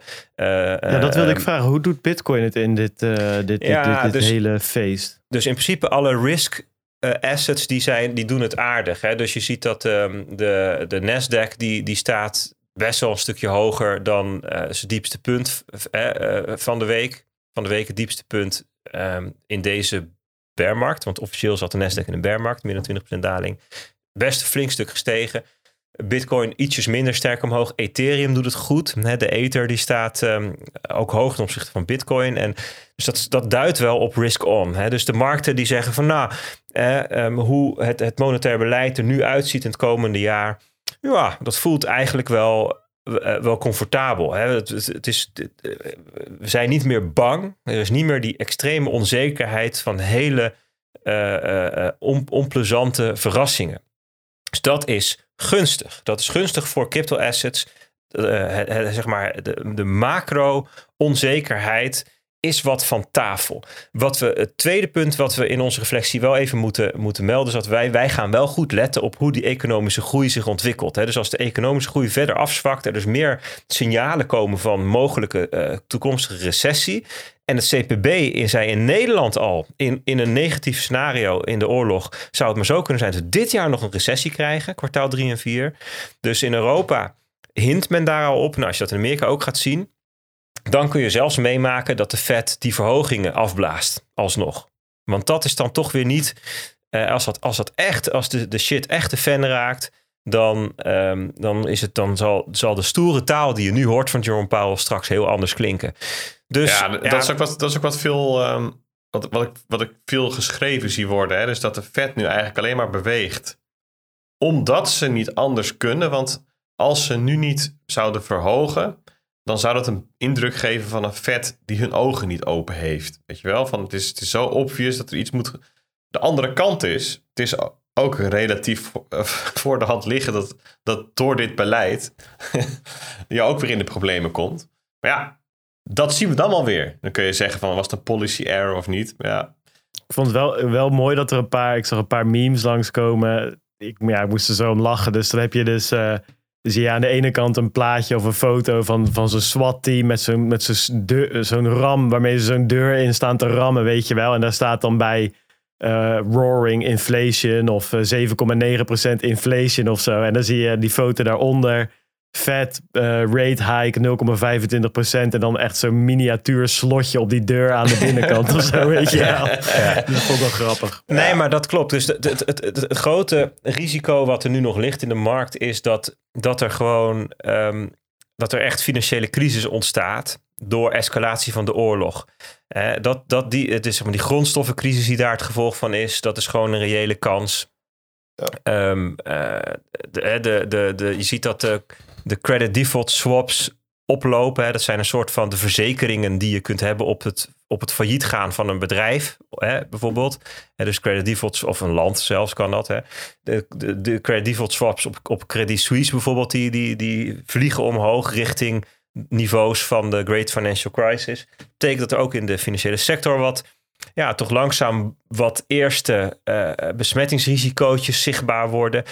Ja, dus dat kan. Kijk, de andere kant is ook hè, met zo'n oorlog, als er inderdaad wel weer snel vrede komt. Je ziet dat het nu dan weer geruchten zijn van vredesbesprekingen. Dan kan het ook allemaal wel weer heel snel de andere kant op gaan. Dus daar zit gewoon nog een stukje onzekerheid. Kijk, wat ik belangrijk vind voor crypto, want daar toch dus ook een crypto podcast um, om ons te realiseren dat we hadden natuurlijk ontzettend veel onzekerheden. Dus de oorlog in Oekraïne, die grondstoffencrisis, hè, ehm, de metalen, de olie, de energie, die, de voedsel wat omhoog gaat, de onrust die daardoor ontstaat in allerlei landen. Soudaan hoorde van de week al. Vertraging van de economische groei, monetair beleid waar risico's in zitten. En, in, in, en dan had je ook nog in de cryptowereld die executive order. Je had die stemming over de MICAR. Je had allerlei toespelingen van wereldleiders, Elizabeth Warren en zo, dat crypto gebruikt wordt om onder sancties uit te komen. Allemaal dat soort dingen. En wat gebeurt er? De Bitcoin-koers is stabiel. Al maanden. Gewoon rustig, stabiel. 38.000 dollar alsof het niks is. Tralala, niks aan de hand, jongens. Dus dat is eigenlijk in die context natuurlijk een teken van extreme kracht. Laten we wel wezen. Ik bedoel, er zijn bear markets geweest waarbij een enkel tweetje van iemand al tot min 10% leidde. En nu gaat het gewoon rustig naar rechts. En dus als Deze mag je echt afkloppen, Bert. Ik weet niet of je hout in de buurt hebt. Maar... nee, ik heb hier een hele mooie IKEA-kast. Ik doe het ook. Nee, maar het voldoet, het voldoet. Het, het, het, punt is... Hij daalt al, hij daalt al. het punt is een beetje, je ziet, je ziet ook in de onderliggende data, hè, dus als je ook gaat kijken on-chain, uh, maar ook de marktdata, dan zie je daar ook die onzekerheid terug. Dus je ziet um, uh, dat um, de investeerders die verkopen bij volatiliteit, die hebben nu eigenlijk nog maar een heel klein deel van die bitcoins in handen. Dat is een beeld wat overigens past bij het einde van een bearmarkt, grappig genoeg. Um, um, dat, is, dat is een van die signalen dat je. Laat, ik het anders zeggen. um, in de data zien wij nu niet een boelmarkt en we zien ook niet een bearmarkt. Dus de typische data die hoort bij een boelmarkt en de typische data die hoort bij een bearmarkt, die zie je allebei niet. Je ziet iets wat ertussenin zit in de data terug. En dus, dus bijvoorbeeld, we zien niet een hele stevige instroom van grote nieuwe investeerders. Maar je ziet wel af en toe dat er 100 miljoen van de exchanges afgehaald wordt. Dus, dus het is niet, net, niet het een, niet het ander. Ik, ik, herken het, wat je schetst. Uh, dat, en wat jij onderbouwt met, met cijfers en ik met mijn gevoel, zeg maar. Dat, dat, dat herken ik heel erg. Uh, in de zin van dat dat we nu al, dat er twee weken oorlog is in Europa en al die andere dingen die je vertelt. En dat Bitcoin nog op 40k staat en zelfs nog iets omhoog is uh, gegaan um, de afgelopen dagen. Dat, dat, dat is al een fantastisch teken, zeg maar. Alleen er zit een, een, er knaagt iets ergens aan de achterkant van mijn hoofd waar ik zoiets heb dat het is dun ijs. En dat is een ding wat, wat Peter ook Zeker. een beetje zei van ja, weet je. er, is dus, uh, er is dus een balans tussen enerzijds partijen die, die in die onzekerheid aan het verkopen waren. En een balans van partijen die in die onzekerheid aan het kopen ja. waren. Dat is blijkbaar, dus is een hele simpele logica. Als die koers constant is golfweg, dan is daar dus blijkbaar balans tussen die, die vraag en aanbod. Hè? En, um, en wat we nu aan het zien zijn, is twee dingen. Eén, dat een aantal onzekerheden langzaam minder wordt. Bijvoorbeeld door Jerome Powell gisteren. Bijvoorbeeld door vredesbesprekingen. Dat is één kant. Hè. Dus dat kan zijn dat gewoon doordat onzekerheden weggenomen worden, dat die balans naar de kopers, naar de stijgers doorslaat. En het tweede wat we zien is dat we daadwerkelijk in de data langzaam meer vraag aan het zien zijn. Heel, heel klein beetje. Hè. Het is echt heel vroeg. Zo'n eerste krokusje of een eerste sneeuwklokje wat je na de winter weer ziet.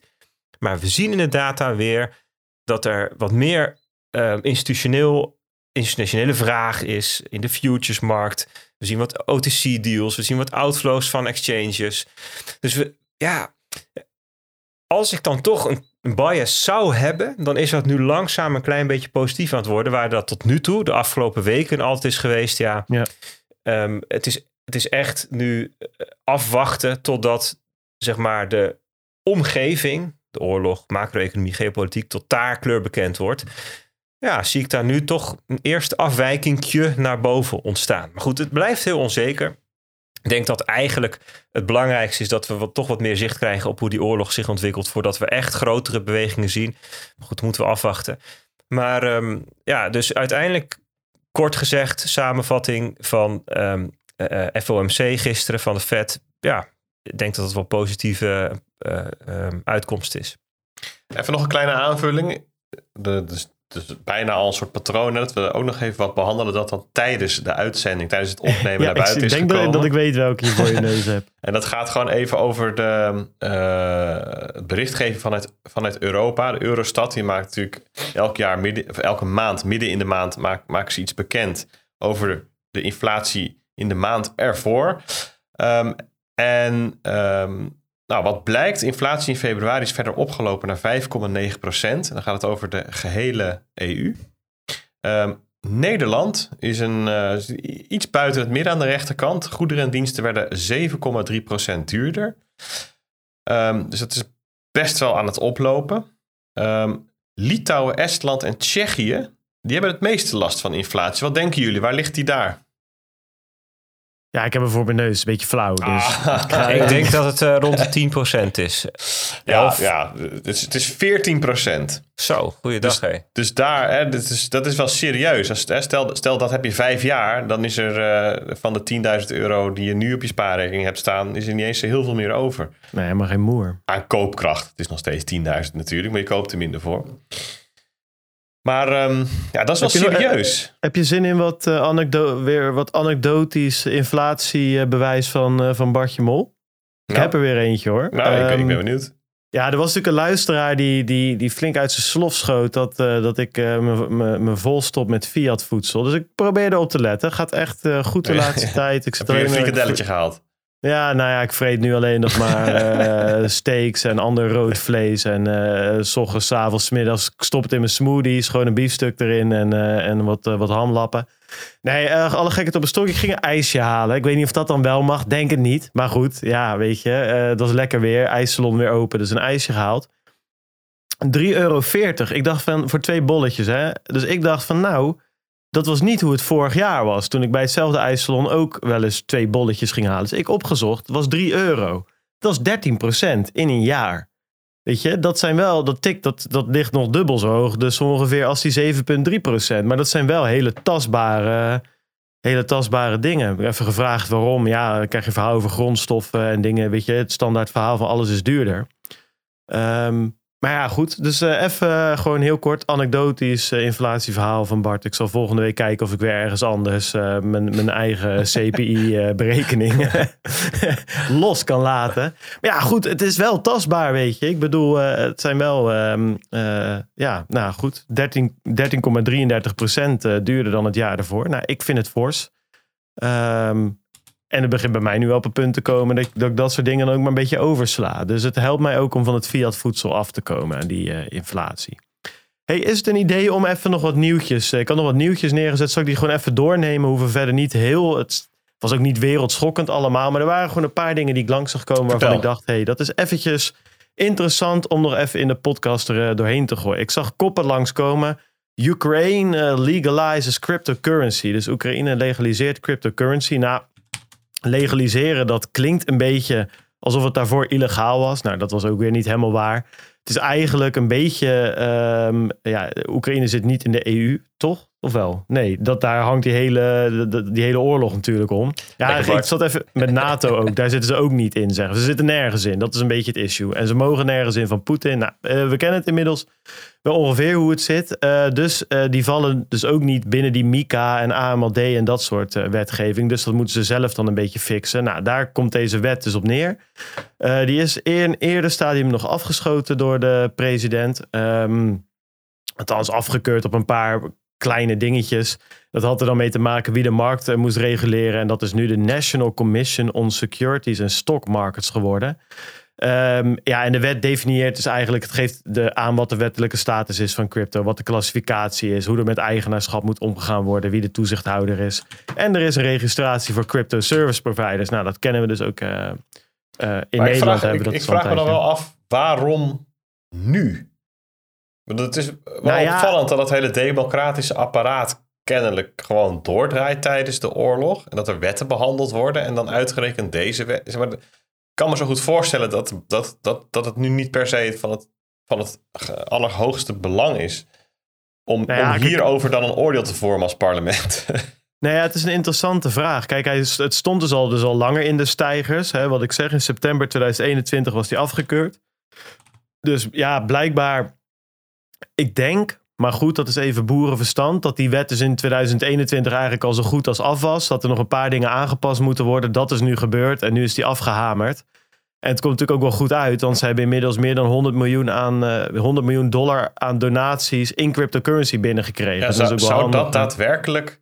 Kijk, ik kan me zo, zo moeilijk voorstellen dat je als, als land in nood... Hè, dus, dus eh, ook, ook die... eh, dat is wel grappig. Van de week eh, werden we even gebeld door een journalist. De vraag joh, waarom gebruikt Oekraïne crypto als, men, eh, als donatiekanaal? Zit daar misschien achter dat het eh, snel is? Of dat het... eh, ja, eh, zeg maar dat het een beetje buiten de boekjes, buiten, buiten de, zeg maar, een beetje in een grijs gebied afspeelt. Eh, Nou, ja, waarop ik zei van, nou, ik weet niet, het is gewoon een land in oorlog.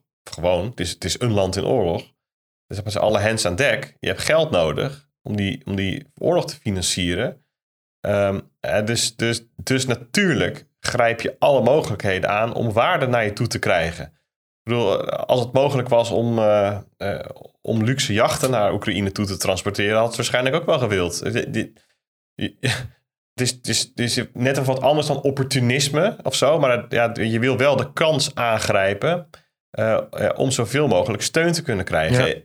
Even los van dat er gewoon binnen de cryptogemeenschap al allerlei initiatieven gaande waren. Dus was ook nog eens duidelijk dat er vraag naar was. Maar ja, moet je dan... Ik kan me niet voorstellen dat dat dan een drijfveer is... eh, om zo'n wet er doorheen te krijgen. Als, alsof, alsof die eh, betaalkanalen niet zouden worden aangewend... als deze wet er niet zou zijn of zo. Dus dat argument, dat zie ik ook niet zo.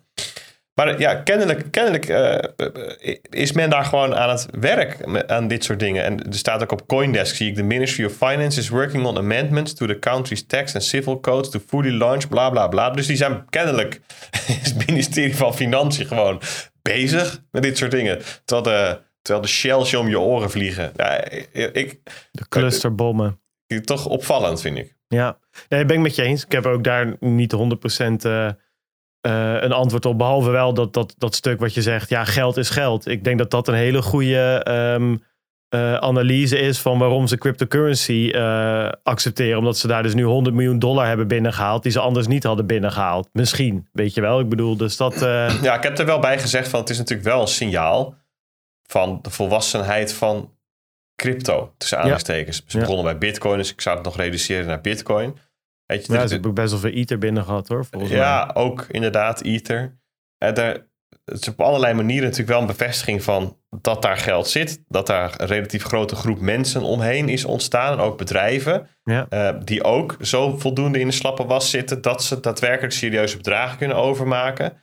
En natuurlijk krijg je er dan ook bij dat het gewoon in één keer van de ene naar de andere portemonnee is gestuurd Precies, en dat het aankomt. is. Ja, in je, oorlogsgebied. Je, ja, het is inderdaad een heel handig kanaal. Maar goed, dat, dat zie, ik zie niet dat al die aspecten de oorzaak zijn van dat ze het ook aanwenden. Want ja, ze hebben gewoon geld nodig.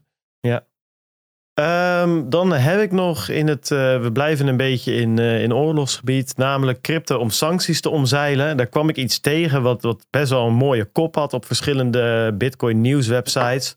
Namelijk dat on-chain analysebedrijf eh, Elliptic. die, die, had, die waren met een onderzoek gekomen en daar stonden titels bij. Dat ze honderdduizenden adressen hebben gelinkt aan Russische personen op de sanctielijsten en dat soort dingen. En toen ging ik kijken op die website en toen bleek dat ook een beetje eigenlijk alles te zijn wat ze tot nu toe gedaan hebben. Dus wat ze doen is, eh, ja, ze hadden eerder al een onderzoek gedaan eh, over de crowdfunding campagnes van Russische separatisten en Oekraïne, Oekraïnse vrijwilligerlegers, die er toen al een soort van waren en hackgroepen en dergelijke. Die haalden allemaal funds op eh, middels Bitcoin en Ethereum en whatever. Dat was voor de oorlog nog. Hebben we het daar ook, voor mij in de Alpha hebben we hem zeker weten een keertje meegenomen. En nu doen ze dus ook onderzoek naar het omzeilen van sancties middels crypto. Um, nou ja, goed, wat, wat hebben ze gedaan? Ze hebben een aantal virtual asset service providers uh, geïdentificeerd waar je crypto kan kopen met roebels bijvoorbeeld. Ze hebben 15 miljoen adressen gelinkt aan criminele activiteiten in Rusland, waar ze zich verder niet echt over uitweiden. Nou, die honderdduizenden adressen dus op de sanctielijst. En ze hebben nog wallets gelinkt aan Russische oligarchen en mensen die voor de, voor de overheid werken. Ja, en daar stopt het verhaal dus ook een beetje. En uh, gelukkig had Decrypt, dat is een van die nieuwswebsites waar dat uh, bericht dan op stond. Die had ook even gemaild met uh, de directeur of een van de ja, Director of Policy and Regulatory Affairs staat hier, David Carlsaal. En die zegt, ja, we hebben dit onderzoek wel gedaan en het klopt ook wel natuurlijk wat we zeggen, maar cryptocurrencies can't facilitate large-scale sanctions evasion Russia will require to completely plug the gap it faces from severe sanctions. Dus ondanks de enigszins tendentieuze kop, bevestigt hij eigenlijk ook het verhaal wat Peter vorige week ook al aangaf uh, van die. Um, van dat figuur wat, uh, hoe heette die ook weer, die, die data-analyst die uh, bij de Amerikaanse overheid werkte, geloof ik. Ja, die zei chief ook van, data ja, officer was dat. Dus dat ja, was een, precies. Die, die, zat nog aardig hoog in de boom, zeg maar. En die zei eigenlijk precies hetzelfde. Um, ja, de markt is eigenlijk veel te klein en niet, uh, om, om, om al die oligarchen een uitweg te bieden. Eh, daarnaast zouden ze dan al maatregelen moeten hebben genomen en bitcoin gekocht moeten hebben voor de oorlog, bla bla, bla enzovoort. Dus um, ja, goed. Um, hele tendentieuze kop. Verder, ja, niet echt wat nieuws, zeg maar. Uh, sterker nog, het bevestigt eigenlijk een beetje de, de kant waar wij al naartoe zaten te denken. Um, deze had ik vorige week ook op de lijst staan. Ik wilde hem nog even noemen. Vond wel interessant. Um, uh, omdat ik deze gozer nou, niet persoonlijk ken, maar wel een soort van ken uit mijn uit de 2017 uh, ICO-periode. Mattie van je. Nou, niet, niet per se, maar hij, hij, deed toen al, hij schreef toen allemaal artikelen. Hij deed, nee, hij deed code reviews, daar werd hij populair om. Hij deed, van ICO's ging hij dan de, de, uh, de, de, de smart contracts en zo reviewen en, uh, en zeggen of het uh, troep was, ja of nee. Ik heb het over André, of Andrew volgens mij, Andrew Cronje. En die, ga ik even meteen zeggen of het nou, André, André Cronje. En die, um, die, die stopt ermee. En dat is best wel een populaire DeFi developer. Die heeft bijvoorbeeld aan Phantom gewerkt. Natuurlijk een layer 1 blockchain die helemaal omhoog is geschoten het afgelopen jaar. Maar bijvoorbeeld is hij ook de oprichter van Yearn Finance. Um, dat is afkorting IFI. En die uh, steeg natuurlijk volgens mij die DeFi zomer van niks naar 20k of zo op een gegeven moment. 20.000 dollar of zo per governance token.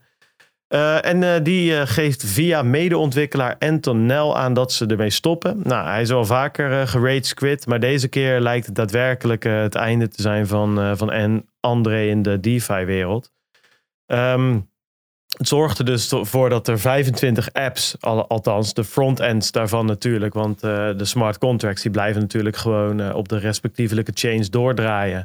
Die stoppen ermee, maar uh, voor de grootste apps, bijvoorbeeld Yearn Finance, um, ja, wordt er gewoon, de community pakt het op. Er zijn allemaal andere developers die daaraan werken en die maken gewoon een nieuwe frontend op de, hetzelfde smart contract. En dan loopt dat gewoon door. Het was wel grappig of interessant om te zien dat uh, die munten, ja, toen dat uh, bekend werd gemaakt, best wel een klap kregen en inmiddels alweer wat op zijn getrokken. Dus ook hier weer, jongens, hou het in de gaten. net als met het, het, het hoe noem je dat? Het aanbidden van een Elon Musk of, of, of, of iemand anders. Let daar altijd een beetje mee op. Want voordat je het weet, stoppen ze ermee of doen ze wat anders stoms en vallen ze weer van hun sokkel af. Ik vond het nou ja, goed, interessant. Zeker omdat hij net had gezegd voor Phantom wilden ze een, een of andere decentrale exchange gaan maken. En dat was allemaal super revolutionair. En dat moest allemaal met een nieuw protocol gebeuren. En weet ik het allemaal.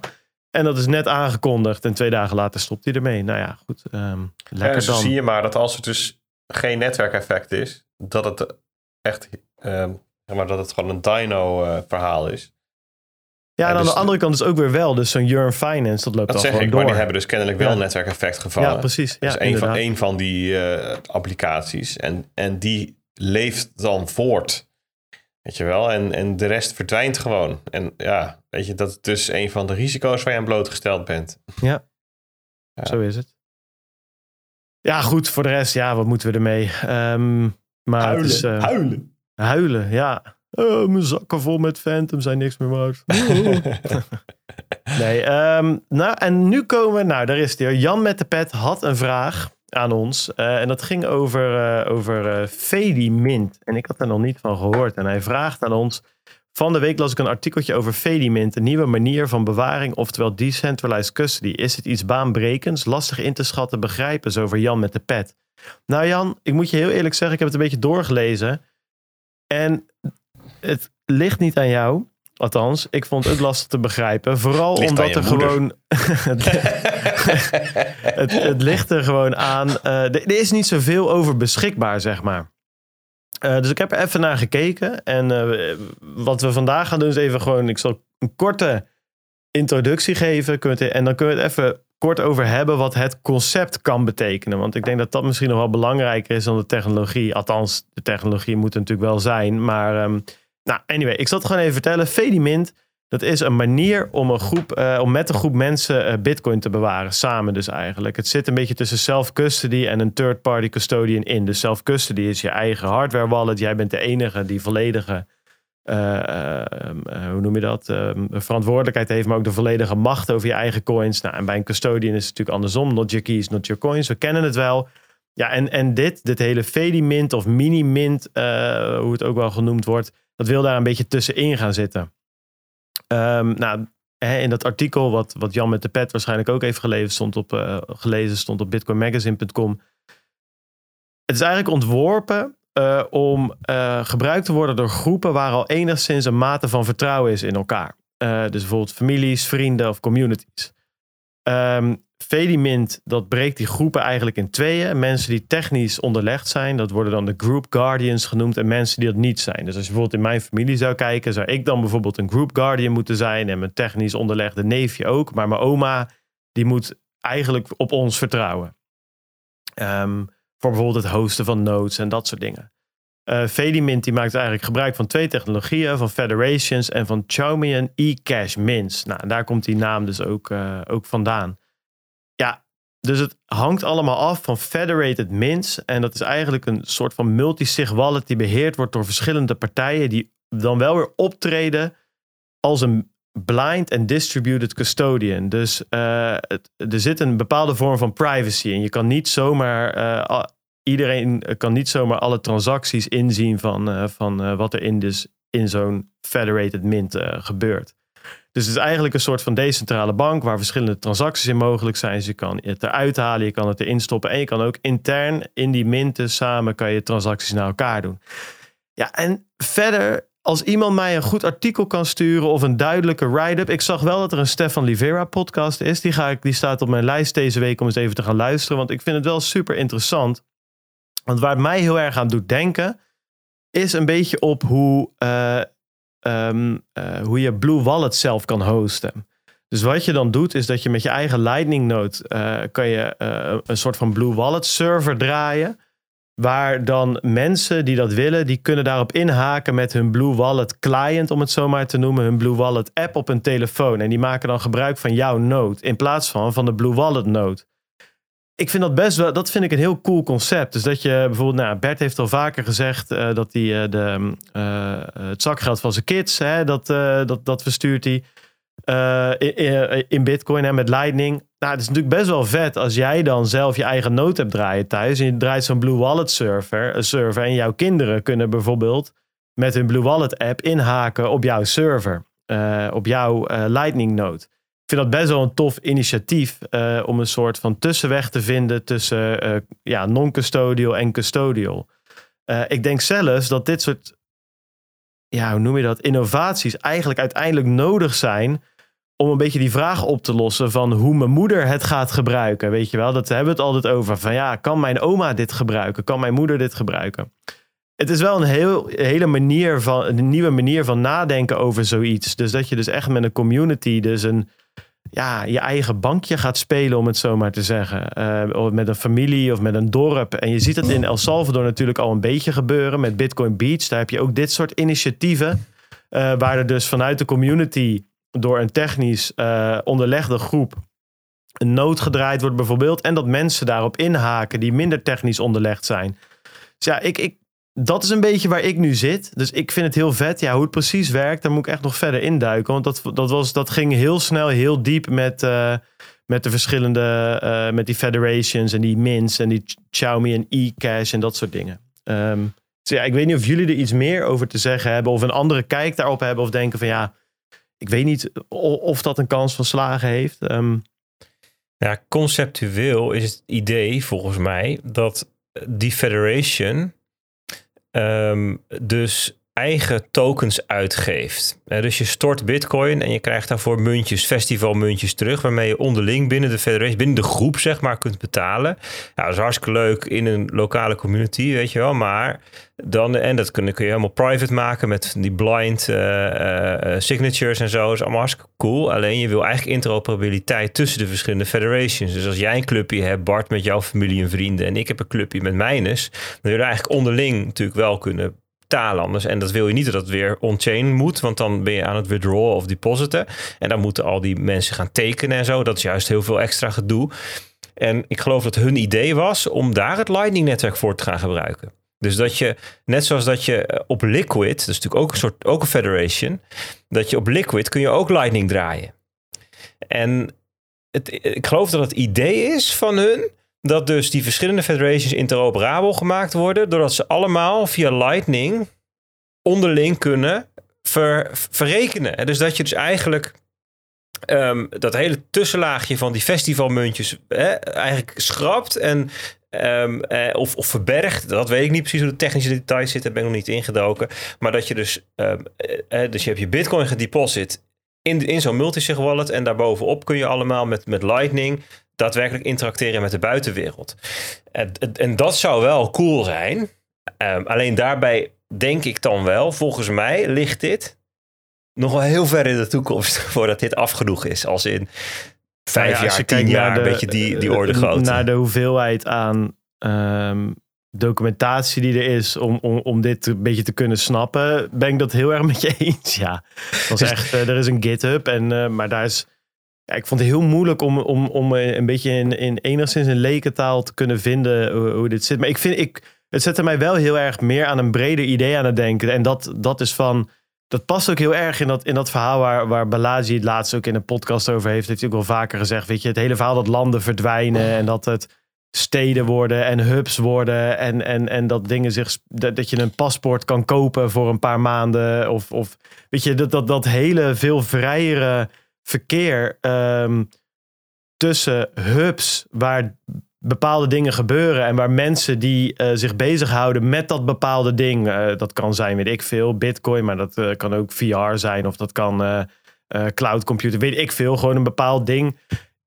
Dat die elkaar opzoeken en dat er ook digitale hubs kunnen zijn. Ja, het is natuurlijk wel heel interessant in zo'n verhaal waar je dus veel meer werkt vanuit community, vanuit hubs, vanuit niet vanuit landen of oude instituten dat daar ook een manier komt om je dus eh, financieel samen te kunnen voegen. En, en, en in een groep met mensen die jij enigszins vertrouwt, een, eh, een, een eigen bank. Het, het voelt een beetje hippie-achtig bijna, weet je wel. Alsof je met z'n allen ergens op Woodstock met je Ja. VW-busje staat en, en, en alles een beetje zelf aan het doen bent. Ehm, ik ben Maar- daar wel heel benieuwd. Ja, naar. maar- dat idee trekt mij wel heel erg Ja, maar aan. dat gaat dus niet werken. Dus hij had het over je- dat, dat je moeder het gaat gebruiken. Voor als de voordat de massa het adopteert, moet het gebruiksvriendelijker, logischer, handiger, nuttiger, makkelijker zijn dan het alternatief. En dat alternatief is nog steeds gewoon wapperen met je pinpas of je mobieltje bij zo'n pinterminal in Nederland. Natuurlijk.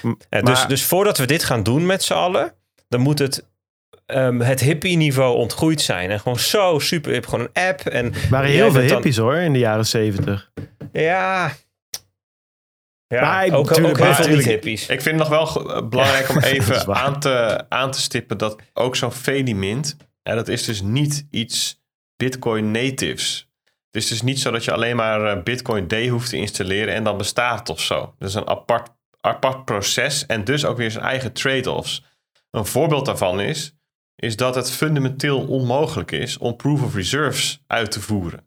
Je kunt de, de, de, zeg maar het, de, de uitgifte op basis van wat er in custody is gegeven, kun je dus niet controleren. Dus daar zit weer een stuk vertrouwen. Terwijl je bij Bitcoin natuurlijk al het vertrouwen wegneemt. En dat is voor sommige mensen weer gewoon een groot probleem. Zeg maar, dat- een reden om dit dus niet te gebruiken. Ik las hierover een discussietje, ook met die El dat is de, dat is die lead developer hiervan. Uh, die zegt ook van ja, nou ja, uh, lang verhaal kort, ja klopt. Still sucks if yours was fractional reserve and you are holding the bag. But at least no systemic risk to Bitcoin. Weet je, en dit is, ja, en dus, nou ik wil maar even aangeven, het is niet per se een silver bullet of zo voor, voor um, ja, een, een, manier van Bitcoin-opslag zonder risico's of zo, zonder dat je centrale partijen bij nodig hebt. Ook dit komt weer met zijn eigen trade-offs. Ja, nee, goed punt. Het, ze positioneren zichzelf er een beetje tussenin, zeg maar. Ja. Uh, dus tussen full custodian bij een, uh, bij een partij uh, zoals een exchange en dus self-custody middels een hardware wallet. Ja, ik ben, ben benieuwd. Hij had wel een oplossing trouwens. Hij zei, just do bankruns automatically from time to time.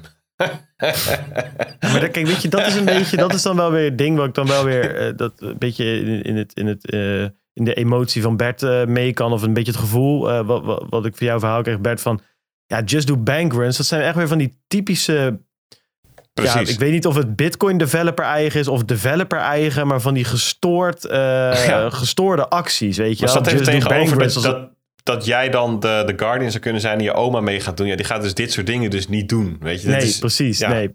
En, en ook al zouden ze het wel doen, dan is dat alsnog zo'n gestoord. Eh, zo'n hamer waarmee je, waar- alsof je met, met een sloophamer spijkers in je muur aan het slaan bent. Weet je wel, ja, het werkt wel, maar het slaat nergens op. En dat zijn wel een beetje vaak eh, de dingen waar developers mee aankomen zetten.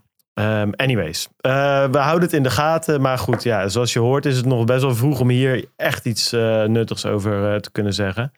Ehm, maar goed, ze hebben wel volgens mij een zak geld van Blockstream gekregen. Dus ze kunnen wel een tijdje doordevelopen. Dus dat, dat is interessant.